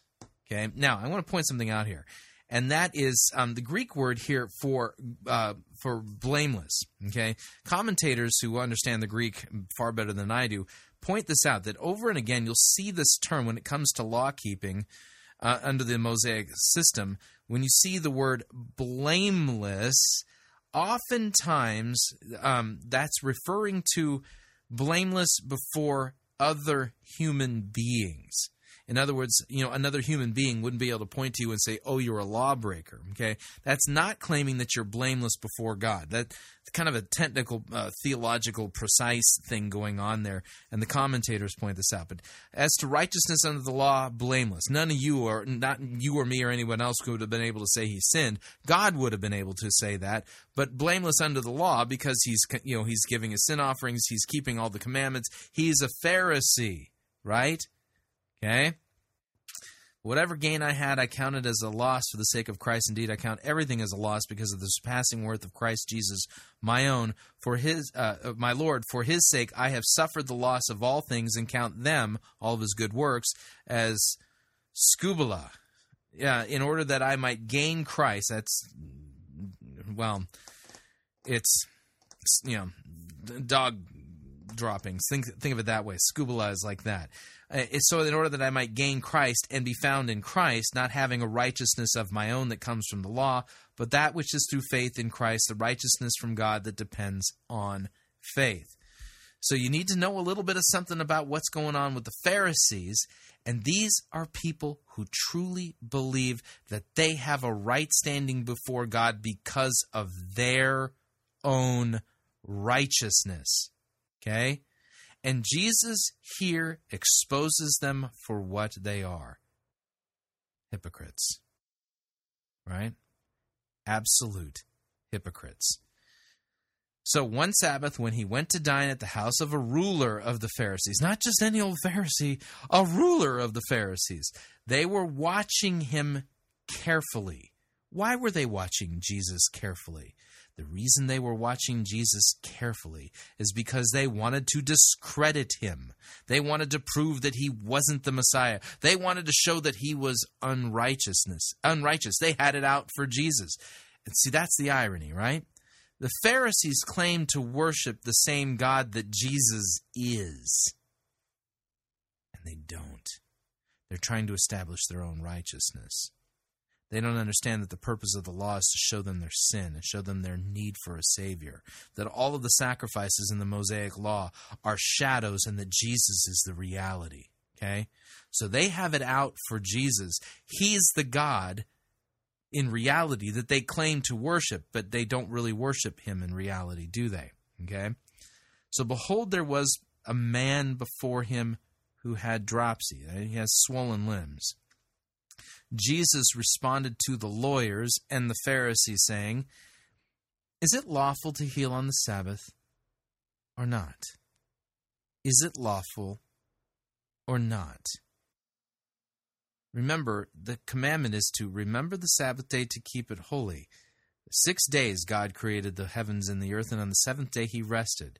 Your Sabbath is about resting. So here Jesus is asking these experts in the laws, these Pharisees, is it lawful to heal on the Sabbath? There isn't a single passage that they can point to and say, ah, no, you can't. God has revealed that you cannot heal on the Sabbath. And you know what they did? They didn't answer Jesus. Here's what it says Jesus asked them a question Is it lawful to heal on the Sabbath or not? These are experts on the law. And they don't respond. But they remained silent. Then he took him and healed him and sent him away. And he said to them, Which of you, having a son or an ox that has fallen into a well on the Sabbath day, will not immediately pull him out? And they could not reply to these things. What's Jesus doing here? Exposing them for what they are. They think they're righteous, and they're not. They think they have a right standing before God, and they don't.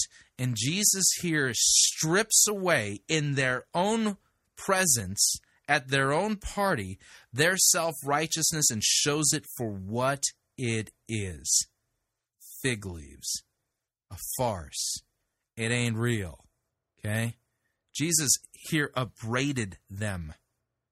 And they couldn't even say a negative thing about him, could they?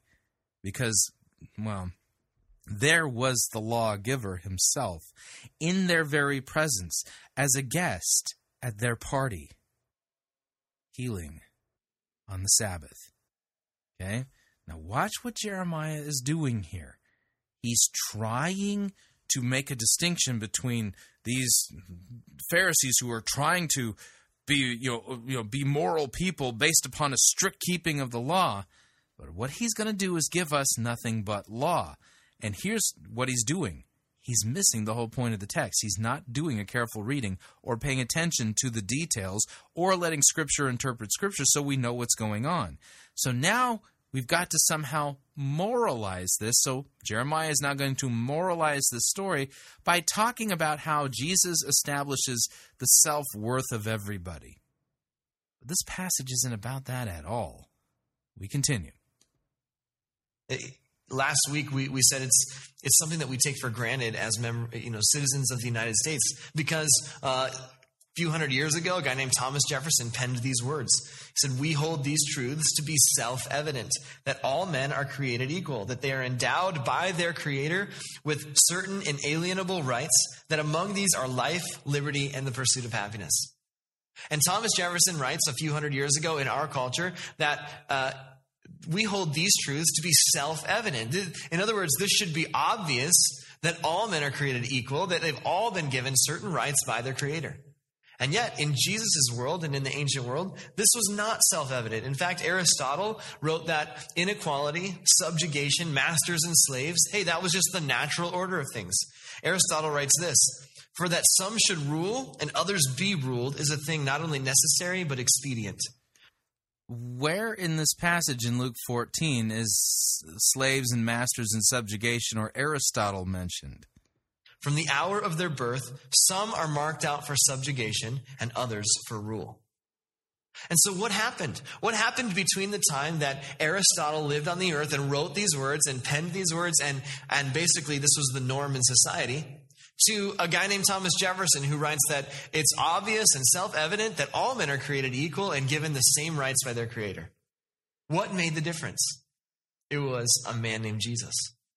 God sent his son Jesus into the world, and while everyone is doing their best, uh, Thomas Jefferson um, only liked the morals of Jesus and didn't believe in the miracles of Jesus. What are you talking about? to, to somehow reach God's standard of holiness and morality through the observation of keeping the Sabbath and these ritual laws. Jesus is busy defining the dignity and the worth of every human soul. He's showing what he values and what people are worth. And see, we, we get obsessed with worth. It shows up in real estate all the time. Economics 101 tells us that uh, the worth of something is determined by what someone is willing to pay for it. Right? For example, how much is your house worth? Let me give you a hint. A lot less than it was five years ago. That's the culture we live in. If you want to find out how much uh, your car is worth, you go to the Blue Book. You can you can look up its worth. You can look at comparables on your house, find out what it's worth. Right? And the Blue Book is called the Blue Book because when you find out what your car is worth, you feel blue. So you have the Blue Book. And Jesus, Jesus is like the he's like the you know blue book for the worth and the value of the human soul. He's already determined how much it's worth. He actually talks a lot about this throughout his life and teachings. He asks the dinner guests, if you had a son or a cow that fell into a pit, wouldn't you disregard these religious rules to help them? He says, look, that, that's the problem with religion. The problem with religion is it's based on these rules and these regulations to try to keep ourselves in right standing with God. Okay, now listen carefully. That quote problem with religion is it's all based on rules and regulations in order for us to keep a right standing with God. And yet, the irony is, as this sermon unfolds, he's only going to give us rules, regulations, and principles for us to follow. Yeah, I know, it's weird. Keep listening. You know, as long as we sort of keep the rules and we don't step out of bounds with these man made traditions of what we think God wants, then we're good, even if it hurts people in the process. It's okay as long as we're keeping this tradition. And Jesus comes along and he shatters that whole idea. He says, Look, religious tradition is not more important than the dignity and the worth of every human being. He didn't say that in this passage, nor is it even implied in the text. The true measure of your love for God is attaching the appropriate worth and dignity to every human being. It isn't about how well you can. Okay, now that's the irony. Hang on, I've got to back the audio up because you got to hear what he just said. And you got to hear it in context and you got to get what this is. Watch what he does. He takes a swipe at religious regulations and then he slips in a religious regulation. I backed it up a little bit. Listen again in context religious tradition is not more important than the dignity and the worth of every human being. The true measure of your love for God is attaching the appropriate worth and dignity to every human being. It isn't a. so you have, in other words, you have to attach the appropriate worth to every human being. Isn't that a rule? Isn't that a regulation? And if my right standing before God is based upon that, then my right standing before God is based on rules and regulations, Jeremiah. You just said that it's not. And then you gave me a rule or a regulation that I need to attach the appropriate worth to other human beings. And, and that's the indicator of whether or not I have a right standing before God.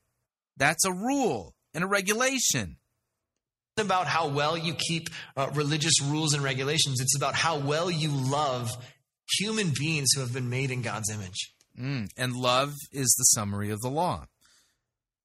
So it's not about whether I keep rules or regulations, but whether or not I love other human beings. Well, that's, according to Jesus, the summary of the entire law. Remember, when Jesus was questioned by the, the experts in the law, what's the greatest commandment law? Jesus responded, Love the Lord your God with all your heart, soul, mind, and strength. And the second one is like it, love your neighbor as yourself. On all of these, hang all of the law and the prophets. Love God and love neighbor is not the gospel. Love God and love neighbor is the very heart and center of the commandments, God's law.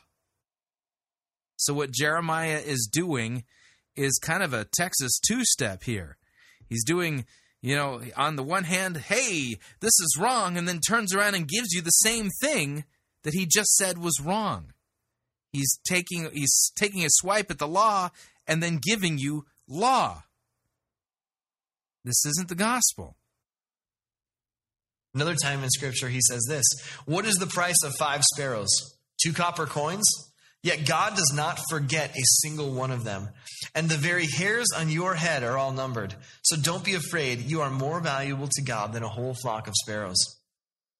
He says, Look, if even a sparrow falls out of a tree, God knows.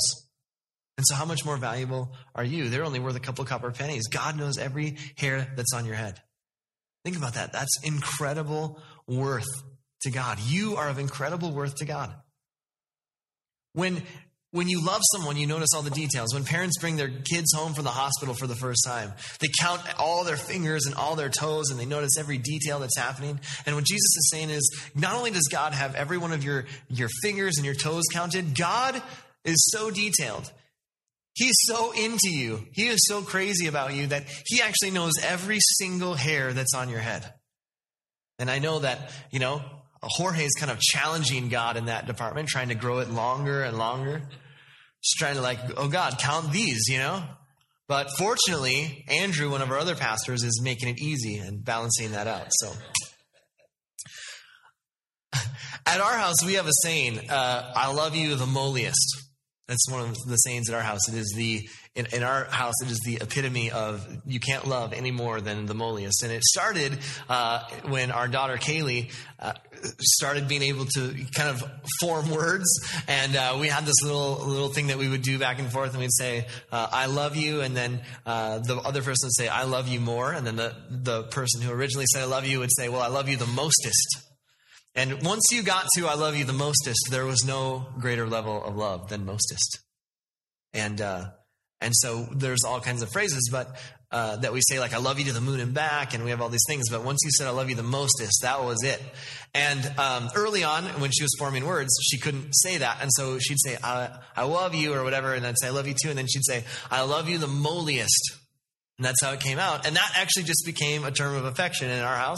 Uh, and that's what we use is I love you. The moliest is like the epitome of love. And what, God, what God is expressing here is what Jesus is saying is, look, God loves you the moliest. Okay, it's it's the ultimate expression. The the other day we were uh, I was praying with my son. He's four, and uh, he was kind of doing uh, at bedtime was kind of repeating after me, and and we were in like mid sentence. He stops me. He's like, "Dad, is God is God like this right now? And I was like, I was, I, that was my reaction too. I was laughing, and I said, uh, I said, well, I don't, I don't, I can't really see God. I, I can't imagine He's like that. Um, but uh, he goes, well, what's He doing? And I was like, well, uh, I don't know. I said, I, my guess is, if I had to guess, God's probably like this right now. He's probably looking down at you, going, oh boy. Oh man, Leighton, I love that kid. Oh man, what a! I'm so glad I made him. Man, he he just makes me so happy. And he goes, seriously? I said, yeah. And I said, God loves you so much. He he takes so much pleasure and delight, and He made you funny, and and uh, you know you're just you're a one of a kind. He goes, let's get back to the prayer. And I was okay. But it's true, and, and I want him to know that, and this is the message of Scripture. And this is really what Jesus is saying. He's saying, Look, God loves you the moliest. Okay, God. If that was really what Jesus was saying there, then why didn't Jesus say it there? You, you get my point? How can Jesus have meant to say that unless he said it? Jesus says what he means and means what he says. But he didn't say that in this passage. So, how are you getting that from this passage? God is crazy about you. He's into you. He is he created you and he takes pleasure and he takes delight in you. He is he knows every detail about you and he Yeah, I recall that when Jesus was baptized and he ascended from the water, the voice from heaven said to Jesus, "You are my beloved son in whom I am well pleased." God doesn't say that about me. Um, not, at least not in my sinful state. I have to be clothed with the righteousness of Christ to be made acceptable to God. What are you talking about? He doesn't want you to miss the fact. He doesn't want us this morning to miss the fact that he wants us to view others the same way. That Jesus says that Well, if he didn't want us to miss the fact that he wants us to view other people the same way, that, you know, God loves them the moliest, why didn't Jesus say that in this passage? Why don't you take us to a passage where Jesus said that so that you can say he didn't want us to miss it? If he didn't want us to miss it, why didn't he say it? all of them would disregard the rules of religion to help their own child or even to help their own animal. So why wouldn't we do anything to help a child of God who was made in God's image? He's saying this is these people are of immense value to me. And so he values dignity of the human soul over any type of religious tradition. Uh, the second value Jesus brought into the world is this Jesus valued humility over image management. Check this out. Same awkward dinner party, same night. Humility over image management? Huh? This evening is just getting started. The host of the evening is thinking, man, I hope whoever speaks next picks a safer topic, you know? Jesus speaks next. He does not pick a safer topic. It continues. When Jesus noticed that all who had come to the dinner were trying to sit in the seats of honor near the head of the table, he gave them this advice. When you are invited to a wedding feast, don't sit in the seat of honor. He's like kind of calling them out. Uh, what if someone who is more distinguished than you has also been invited? The host will come and say, Give this person your seat, and you will be embarrassed, and you'll have to take whatever seat is left at the foot of the table. Instead, take the lowest place at the foot of the table. And then when your host sees you, he will come and say, Friend, we have a better place for you. Then you will be honored in front of all the other guests. For those who exalt themselves will be humbled, and those who humble themselves will be exalted. So what is Jesus is doing is he's trying to show them that in God's kingdom, humility is the currency of the day. Humility reigns. It's it's not. Okay, now notice. Okay, oh, so her, humility is the currency. So that's the commandment that I need to obey, right? So that I can be on the ends with God. I just need to obey the humble part. Not status and position. And in both of these values, he says, I value dignity and I value humility. And in both of these values, essentially what Jesus is saying is, hey, you care far too little about the worth of others and far too much about the worth of yourself. That's what he's saying to his guests. He's saying, You're well, in a backhanded way, yes, that's kind of what he's saying. Let me read the passage, Luke 14, verse 7. So at the same dinner party where Jesus just healed a man with dropsy, on the Sabbath, he told a parable to those who were invited when he noticed how they chose the places of honor and saying to them. Now, so that's the idea here. So we're at a Pharisee, the ruler of the Pharisees party. Jesus is one of the guests of honor. And, you know, when people are arriving, they are making sure to take other honored seats. Why? Because these guys are all about themselves, their righteousness, their standing, their honor, yada, yada. You get what I'm saying? They're all about them. What could be more selfish? And by the way, when you are into law keeping and having a right standing before God based upon your righteousness, every good work that you think that you are doing, you are doing it for yourself. Why? Because you believe that by being nice to somebody or doing this or doing that, that you are earning brownie points with God. Maybe you're thinking that, oh, if I am just, if I'm just submissive to my husband in just the right way, then God's going to make sure that when I get to the heavenly kingdom, that I'll have an extra 30 yards added to my mansion's swimming pool if I am if I just control my temper, then God is going to bless me with the fifth story on my mansion. Right. See, when you're doing things according to the law based on your self righteousness, everything you do is for yourself. There's no such thing as doing a good work for your neighbor's sake. You're you're being nice to your neighbor so that you can get the ends with God, get the stuff from Him, earn the wage, that uh, the reward that you think you ought to earn, that you deserve, that you've worked for. It's all about you. So he told those, this parable to those who were invited when he noticed how they chose the places of honor, saying to them, When you are invited by someone to a wedding feast, do not sit down in the place of honor, lest somebody more distinguished than you be invited by him, and he who invited you both will come and say to you, Give your place to this person, and then you will begin with shame to take the lowest place. But when you are invited, go and sit in the lowest place, so that when your host comes, he may say to you, Friend, move up higher. Then you will be honored in the presence of all who sit at table with you. For everyone who exalts himself will be humbled, and he who humbles himself will be exalted. A cross reference for this, again, is from the book of Philippians. Philippians chapter 2, verse 3. Do nothing. This is written to Christians. Do nothing out of selfish ambition or vain conceit, but in humility count others more significant or better than yourselves. By the way, there is a hierarchy in Christianity. Here's the hierarchy. Are you ready? You are on the bottom. Everybody else that you see and know, they're above you. Do you have any questions? It's real simple. Count others more significant than yourself. That's the hierarchy in the kingdom of God. If you are a Christian, everybody that you know is above you. You are below everybody. That's the hierarchy. So let each one of you look not only to his own interests, but also to the interests of others.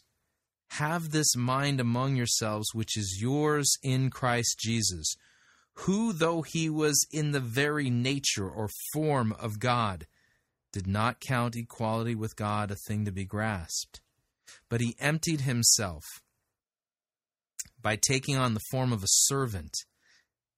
Uh huh. Being born in the likeness of men and being found in human form, he humbled himself by becoming obedient to the point of death, even death on a cross. Therefore, God has exalted highly him and bestowed on him the name that is above every name, so that at the name of Jesus every knee should bow in heaven and on earth and under the earth, and every tongue confess that Jesus Christ is Lord to the glory of God the Father.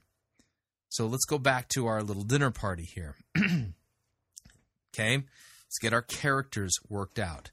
Who's Jesus?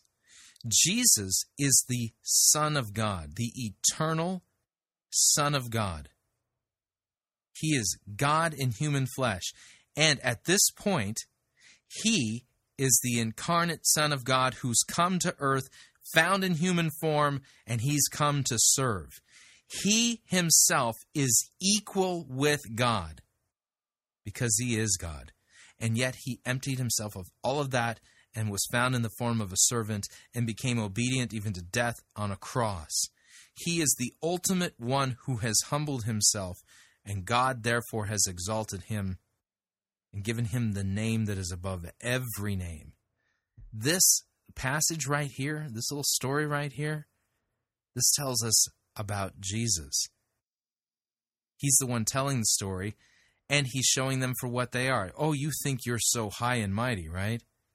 Little do you know who I am. I'm the God you claim to worship, and I'm here to serve you. The one who humbles himself will be exalted. That's right. He, he will be, and he has been. The one who humbled himself is Jesus. And God is going to cause every one of us to bend our knees and declare him to be Lord, to the glory of God the Father. The one who humbled himself has been exalted and will be to the glory of God the Father. See, that's what's really going on in this passage. We continue. You're way too concerned about what all these other people think of you. And you have very little concern about what you think of others and how often and how much you think of others. And you've got it reversed. He's saying dignity is more important than measuring up to God's standards somehow through your own behavior. And humility is more important than trying to manage your image. And if that's what he was saying, why didn't he say it?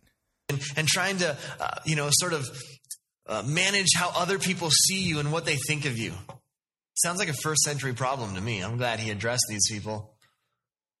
Glad we don't deal with this today. The host is thinking, oh man, I hope Jesus doesn't have any more advice. Jesus turns to the host and says, Let me give you some more advice. then he turned to his host, and when you put on a luncheon or a banquet, he said, Don't invite your friends, brothers, relatives, and rich neighbors, for they will invite. Okay, I gotta point something out here. The passage does not say in verse 12 that Jesus decided to give him some advice. He's not offering advice. This isn't advice. He's telling them another parable. This is a solemn warning on the part of Christ. Invite you back, and that will be your only reward. Instead, invite the poor, the crippled, the lame, and the blind. Then at the resurrection of the righteous, God will reward you for inviting those who could not repay you. So clearly, in these verses, Jesus says you should not invite your relatives to dinner. That's what I'm getting from that. Some of you are like, I've been looking for this verse my whole life. Unbelievable. Again, Jesus is speaking to motive. He's saying the only reason you invite these people is because you know the invitation will be returned. You know they'll respond, they'll reciprocate. You give something to them and you know they'll give something back to you. At the end of the day, you've made this invitation, this whole dinner thing about yourself more than you've made it about anyone else. And you've elevated the worth of your guests. You've only elevated or you've only invited people with status and position and wealth who can invite you back and who can reciprocate. And so round and round this cycle goes and you manage your image and you, and you uh, basically ascribe worth to all these people with wealth and status. Because what, what is this? What are you doing? Above all of those people who are disabled and malformed. And God, Jesus is saying God loves them. God loves these, these people who are uh, on the fringes and the outcasts and the, the disabled and those who are misshapen because of disease and sickness. He loves them. They are just as much of value. Okay, I got to stop again. He's missing the punchline of what Jesus said. Luke 14, verse 12. Jesus said also to the man who had invited him, When you give a dinner or a banquet, do not invite your friends or your brothers or your relatives or rich neighbors, lest they also invite you in return and you be repaid. But when you give a feast, invite the poor, the crippled, the lame, the blind, and you will be blessed because they cannot repay you. Okay, notice what he's saying to do here. Do this not expecting repayment. Everything you do, you do so that you can get something in return. For you will be repaid at the resurrection of the just. And the, there's an important word there in the Greek, the dikaion, those who are declared righteous, the just. Jesus here is making reference to salvation by grace alone, through faith alone, by his Christ's work alone.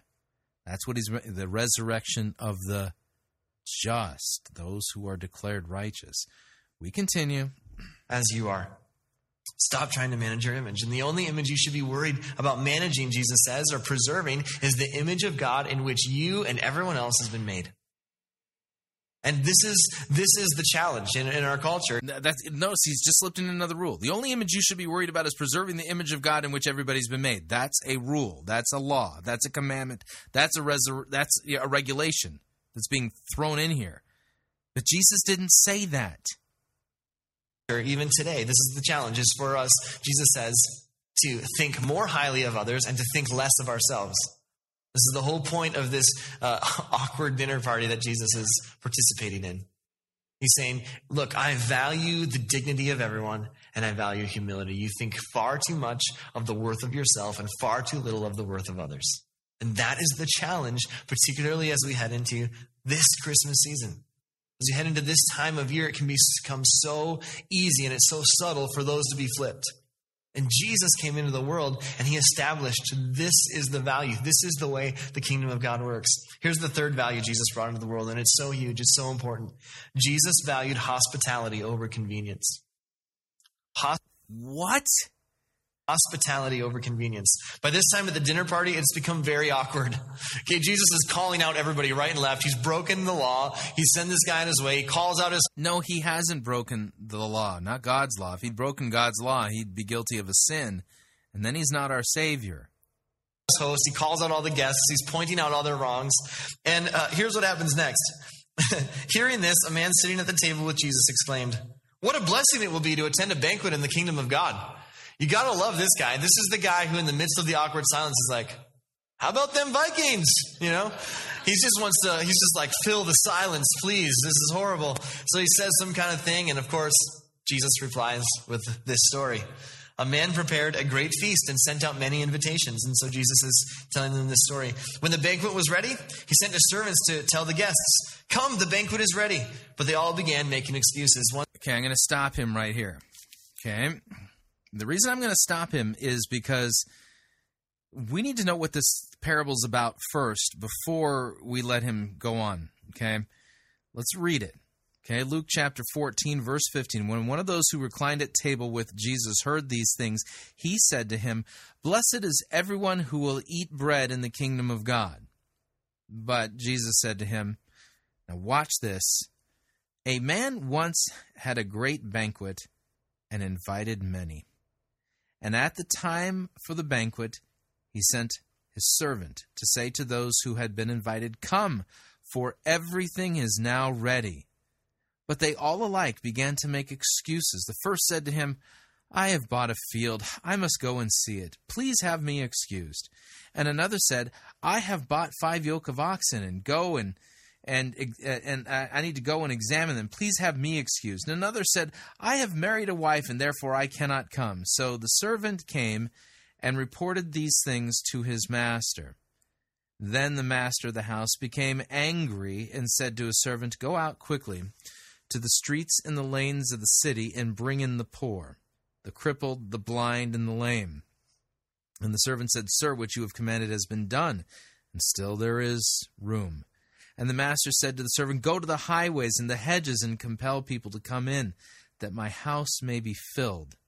For I tell you, none of those men who were invited shall taste my banquet. Yeah, the punchline there is not hard to miss. Who's the one making the invitation, inviting everybody to come? Jesus. Who are the ones making excuses not to come to the banquet? The Pharisees. So, what's Jesus going to do? He's going to throw the banquet wide open for everyone, and they will not, the Pharisees, taste of his banquet. He here is pronouncing judgment on them. Now, what we'll do is we'll we'll take a look at that principle that I refer to from time to time um, regarding um, what's called Scripture interprets Scripture. This parable, by the way, also appears in the Gospel of Matthew. Let's compare the two. Okay, so we see what's going on. Jesus, this is Matthew chapter 22, verse 1. Again, Jesus spoke to them in parables, saying, The kingdom of heaven may be compared to a king who gave a wedding feast for his son, sent his servants to call those who were invited to the wedding feast, but they would not come. Again, he sent other servants, saying, Tell those who are invited, See, I have prepared my dinner. My oxen, my fat calves have been slaughtered, and everything is ready. Come to the wedding feast. But they paid no attention and went off, one to his farm, another to his business, while the rest seized his servants, treated them shamefully, and killed them. The king was angry, and he sent troops and destroyed those murderers and burned their city. That's what he's going to do to Jerusalem, by the way. Then he said to his servants, The wedding feast is ready, but those invited were not worthy. So go therefore to the main roads and invite to the wedding feast as many as you find. And those servants went out into the roads and gathered all whom they found, both bad and good. So the wedding hall was filled with guests. But when the king came in to look at the guests, he saw there was a man who had no wedding garments.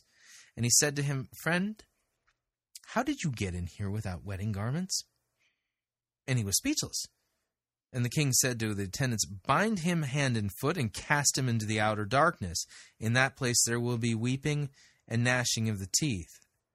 For many are called, few are chosen. Can I get it? So you see what's going on here? This is a parable of judgment. Christ is pronouncing a very backhanded judgment against the Pharisees. Remember, this portion begins with one of the Pharisees who was reclining with Jesus saying, Blessed is everyone who will eat bread in the kingdom of God. The punchline in verse 24, after Jesus tells this parable, is that none of those men who were invited shall taste my banquet. Jesus is saying to these Pharisees, You ain't going to be there. Yeah, blessed is everyone who does eat bread in the kingdom of God. You've been invited, but you ain't going to come. I've invited you, but you're too busy doing other things. You won't even be there. That's what Jesus is saying here. That's the point that he's making. With all of that in mind, let's take a listen to what Jeremiah now is doing with this text. One said, Oh, I've just bought a field and I must inspect it. Please excuse me. Another said, I've just bought five pairs of oxen and I want to try them out. Please excuse me. Another said, I now have a wife, so I can't come. I, I don't know what that says about this guy's wife, but I know every dude at some point has been there. So, you know, hey, dude, you want to? Yeah, let me. Dude, I can't go. Uh, the servant returned and told his master what they had said. His master was furious and said, Go quickly into the streets and alleys of the town and invite the poor, the crippled, the blind, and the lame. After the servant had done this, he reported, There is still room for more. I love that phrase. There's still room for more. After they've gone out and they've invited uh, the people that would never get invited to any type of banquet in their society, he says, We've invited all these people, but there's still room for more. And so his master said, Go out into the country lanes and behind the hedges and urge anyone you find to come so that the house will be full. Urge them to come. Another version says, compel them to come. Now, what does that mean? Like force them? Actually, if you've heard of like the Crusades or the Spanish Inquisition, they would use this verse and they would use this word to compel or to urge. And they, and they uh, misinterpreted that to mean force people to convert to Christianity at the edge of the sword. Compel them. And really, what Jesus is saying is look, the reason you need to urge them and the reason that you need to compel them is because these are people who would not normally be invited and would not normally be welcomed. What? Oh, man. Have you been to seminary, Jeremiah? It would be like a very cruel joke.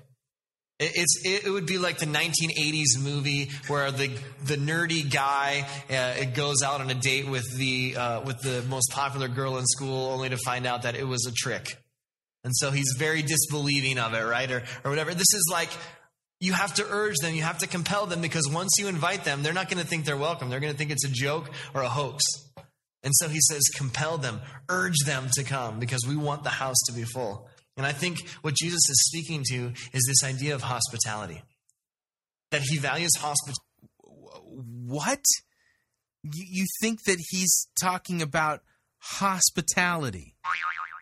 Yeah, no. You're wrong. That's not what he's talking about. This is not about hospitality. Oh my hospitality over convenience, that he wants the house to be full and he wants it to be a place where uh, people who are on the fringes, where people who are the outcasts, people who wouldn't maybe necessarily uh, be welcomed, feel welcome and where we compel them to come.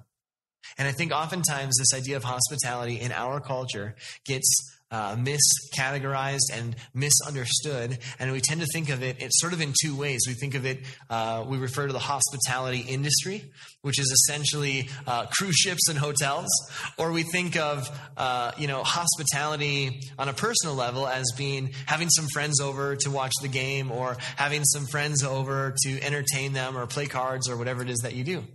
And we think of those two things as hospitality. But if you dig a little bit deeper, if you look at what true hospitality actually entails, it comes from two Greek words. And I, I, we try to keep it simple here, but you know, not try to like pull up Greek very often. But the fact is, uh, there's some incredible meaning in these words. It comes from the words philo, which means love, and xenia, which means stranger. As a matter of fact, the word xenophobia is the fear of strangers. But the word philoxenia, which if you translate it to English is hospitality, actually means the which, by the way, this word does not appear in this text.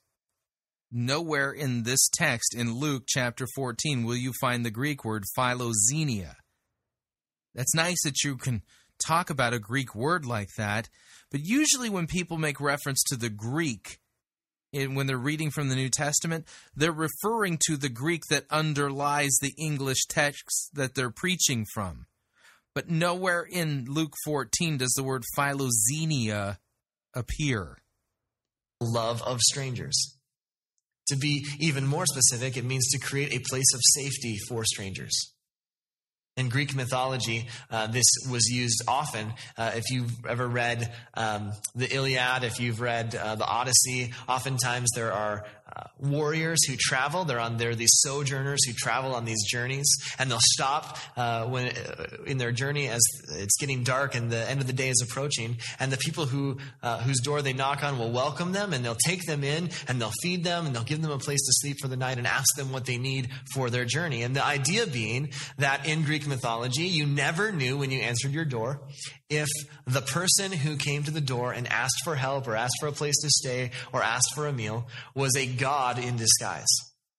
And so, uh, in Greek mythology, this idea of hospitality, these Greek words, actually came to mean a place of safety for a stranger because of the fact that you never knew. Uh, in Greek mythology, now, now we're making a, an appeal to Greek mythology. This text has nothing to do with Greek mythology, nor is this text about hospitality. This is about the fact that these Pharisees claim to worship God, yet the God they claim to worship is there dining with them himself. That's what's really going on, and he's pronounced a judgment on them that they will never taste the, of his banquet. That seems kind of counter to hospitality, right? And it's weird that you're making a reference here to Greek mythology about, you know, hosting a god by, you know, by accident or not knowing that you're doing it. That's exactly what these Jews were doing. That's what the Pharisees were doing in this text. They were playing host to none other than God himself. Uh, if it was a god in disguise and you were actually welcoming one of the gods into your home, and you would never want to shun one of the gods. Are you completely oblivious to who Jesus is and what was going on in this text? You seem to miss that point. And actually, this idea, this sentiment is uh, kind of echoed in the scriptures in the book of Hebrews. The writer talks about um, showing kindness whenever you have the opportunity to strangers because many, without even being aware of it, have entertained angels unaware. Right. And these Pharisees were entertaining none other than God Himself, unaware. And He pronounced a judgment on them and says that so now uh, out of our um, out of our Christian love for each other, we should practice the same thing. We should go out of our way to practice hospitality, which is more than just hey, come over to my house and oh man, serious. For somebody who is knocking, you know, religious requirements, he's given us more requirements. Now we got to be hospitable. We got to we got to care more about being humble than our self image and and whatever the other one was, he's given us nothing but law, morals, and moralism, and hasn't given us Christ at all. And let's share a pizza. It is actually creating a place of safety for strangers. It's where we get the word hospital. It's, it's creating a place of safety for strangers. And it's, it's in biblical sort of way of looking at it, it's a way of saying, uh, you know, not that we may be entertaining one of the gods, but in the Christian way of viewing things, it's saying we're actually entertaining someone who bears within them the image of God. That we actually are creating a place of safety for a stranger, and even though we don't know them, they actually bear within them the mark of their creator. They have been created by God. This isn't about creating a safety, a place of safety for strangers. That's not what this parable's about at all. Talk about missing the point. and they are of immense value and worth to their Creator. And so we create a place of safety for strangers. And the church of Jesus Christ should always do that and should always be a place of hospitality, a hospital for the wounded soul, a place of safety for every traveler on the journey of life. It says this in Romans 12 Love each other with genuine affection and take delight in honoring each other. Always be eager to practice hospitality. But hospitality fights against convenience. It's not always easy and it's not always simple. And sometimes here on Sundays, it's a lot more convenient to talk to people that we already know. And if you've been coming here for a while and you've been connected with a group of people, it's easier to connect with people that you're already connected with than it is to try to make new connections with new people. But the fact is, we're called to be a place of hospitality, a place that is a, a safe zone for people that we haven't even met, a place of safety. And uh, it's encouraging to see. Last week we said, hey, we just need a few more hands helping with setup. And in spite of all the snow this morning, we had an incredible setup crew. Uh, and so we had a bunch of people. We set everything up, the whole place, in less than an hour. It was amazing. And, uh, and I love that because here's what it is. It's saying even though it's not convenient, we recognize we're creating a place of safety for strangers. We're creating a place where people can come in, those who are maybe the outcasts, those who feel like, oh, I've never been to church. I don't know if it's going to be comfortable. I'm a little weirded out. I don't know what's going to happen. How are they going to, are they going to judge me? How are they going to treat me? Will someone say hi to me? And so we're creating this place from day one. It's been our goal that this would be a place of safety for those who are coming in and exploring for the first time. And it isn't always convenient. It isn't always easy, and we have to sacrifice our preferences and our convenience in order to make that happen. But Jesus was really. But to sacrifice our preferences and conveniences to make the church a place of safety? What? What does that mean? Be Clear that he valued hospitality over convenience. Good night. That is not what this text is about at all. If this is your church home, we ask you to find a place to serve somewhere because we've been called by Jesus to create a place of safety, a refuge, a hospital for the forgotten and the overlooked, for the dropout, for the drugged out, for the wealthy, confused overachiever. I've, I've heard these slogans kicked around in some of the mainline liberal denominations. You know, this actually, this quote sermon, and it's not, would be quite welcome in a liberal ELCA congregation delivered by a practicing homosexual. For the angry young man who doesn't even know why he's angry. For the marriage that's hanging on by a thread. For the marriage that's already been uh, through divorce. For the people that have been divorced again and again. For those who uh, are addicted.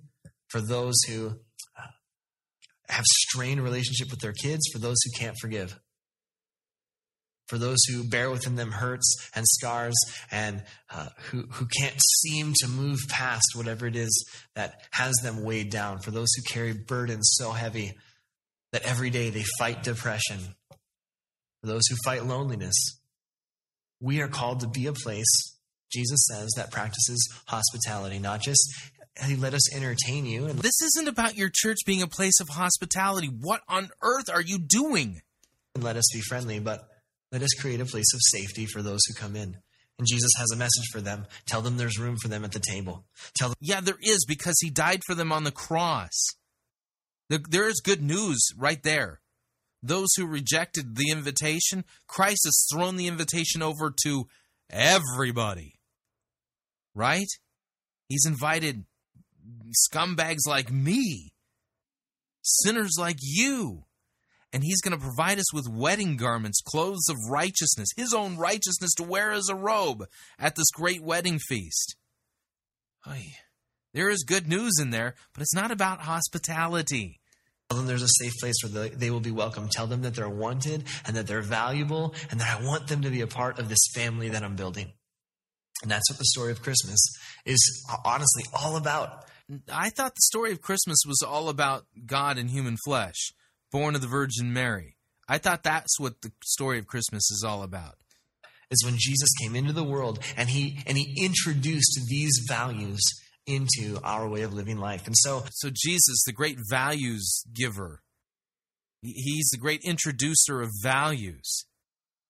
This is nothing but more morals and law. I want to encourage you with this, very practically, uh, practically speaking. When you're here on the weekends, do something very intentionally. When you're walking down the halls, look at the people that you're passing by. Look them in the eye and smile at them. Say hello or good morning or I'm glad that you're here. Find out their names. Pause and find out their names. If you show up early and you're sitting in your seats and, and uh, you know the service starts in five minutes and there's somebody sitting a few uh, rows down or a couple seats over, find out their names. Say hello to them. Let's continue to make Westbridge a place that is truly a place of hospitality, that is truly a safe place for the strangers who walk in, a place uh, where uh, we can continue to help strangers become sons and daughters and be adopted into God's family. Yeah, that would require you to preach Christ and Him crucified for our sins. Do you do that? Uh, so, we're going to close today, but we're going to do something a little different. Okay, I'm going to stop right there because what he's going to do a little different. He's, he's not going to pray. He's going to give them a preview for next week's sermon by way of an introductory news video. We're not going to play that because we're not going to be reviewing next week's sermons by Jeremiah, uh, at least next week's sermon by Jeremiah Koran. So there it is. Um, apparently, that parable about the wedding feast, it's all about you making your church a place of hospitality for strangers and the down and out and the depressed and things like that because that was the Jesus was the great introducer of, of values. That's why he came to earth to introduce values to us. The value of hospitality over inconvenience or the the value of being humble as opposed to looking at for your self-image and and stuff like that. And when you read the Bible this way, you literally empty it of all of its meaning all of it. Because you've emptied it of Christ and what He's done for us. And when you do that, well, there's no point in reading the story. It might as well be like Aesop's fable. You can you can get these values, well, from the story of the tortoise and the hare, or you know, name the different Aesop's fables. You can get all of these values from there. You don't need to get them from a crucified and risen Savior. See, Jesus came to seek and save the lost. And Jesus came to die on the cross for our sins and call sinners like you and me to repentance so that we can be invited to the great wedding feast and know that we can be there because he gives us his robes of righteousness to cover our sin so that we can enjoy the finest wines, the finest foods prepared by God himself on that day when every knee will bow and tongue confess that Jesus is Lord to the glory of God the Father. Looking forward to that day, not because I deserve to be there, but because Christ has declared me righteous in Him and made me worthy to sit at the great banquet, great wedding feast of the Lamb of God, because He's taken away the sins of the world, mine and yours included. Amen. So, what'd you think? I'd love to get your feedback. If you'd like to email me regarding anything you've heard on this edition or any previous editions of Fighting for the Faith, you can do so. My email address is talkback at fightingforthefaith.com, or you can subscribe on Facebook, facebook.com forward slash pirate Christian. Click on the subscribe button, or follow me on Twitter. My name there at pirate Christian. Till tomorrow, may God richly bless you in the grace and mercy won by Jesus Christ and his vicarious death on the cross for all of your sins. Amen.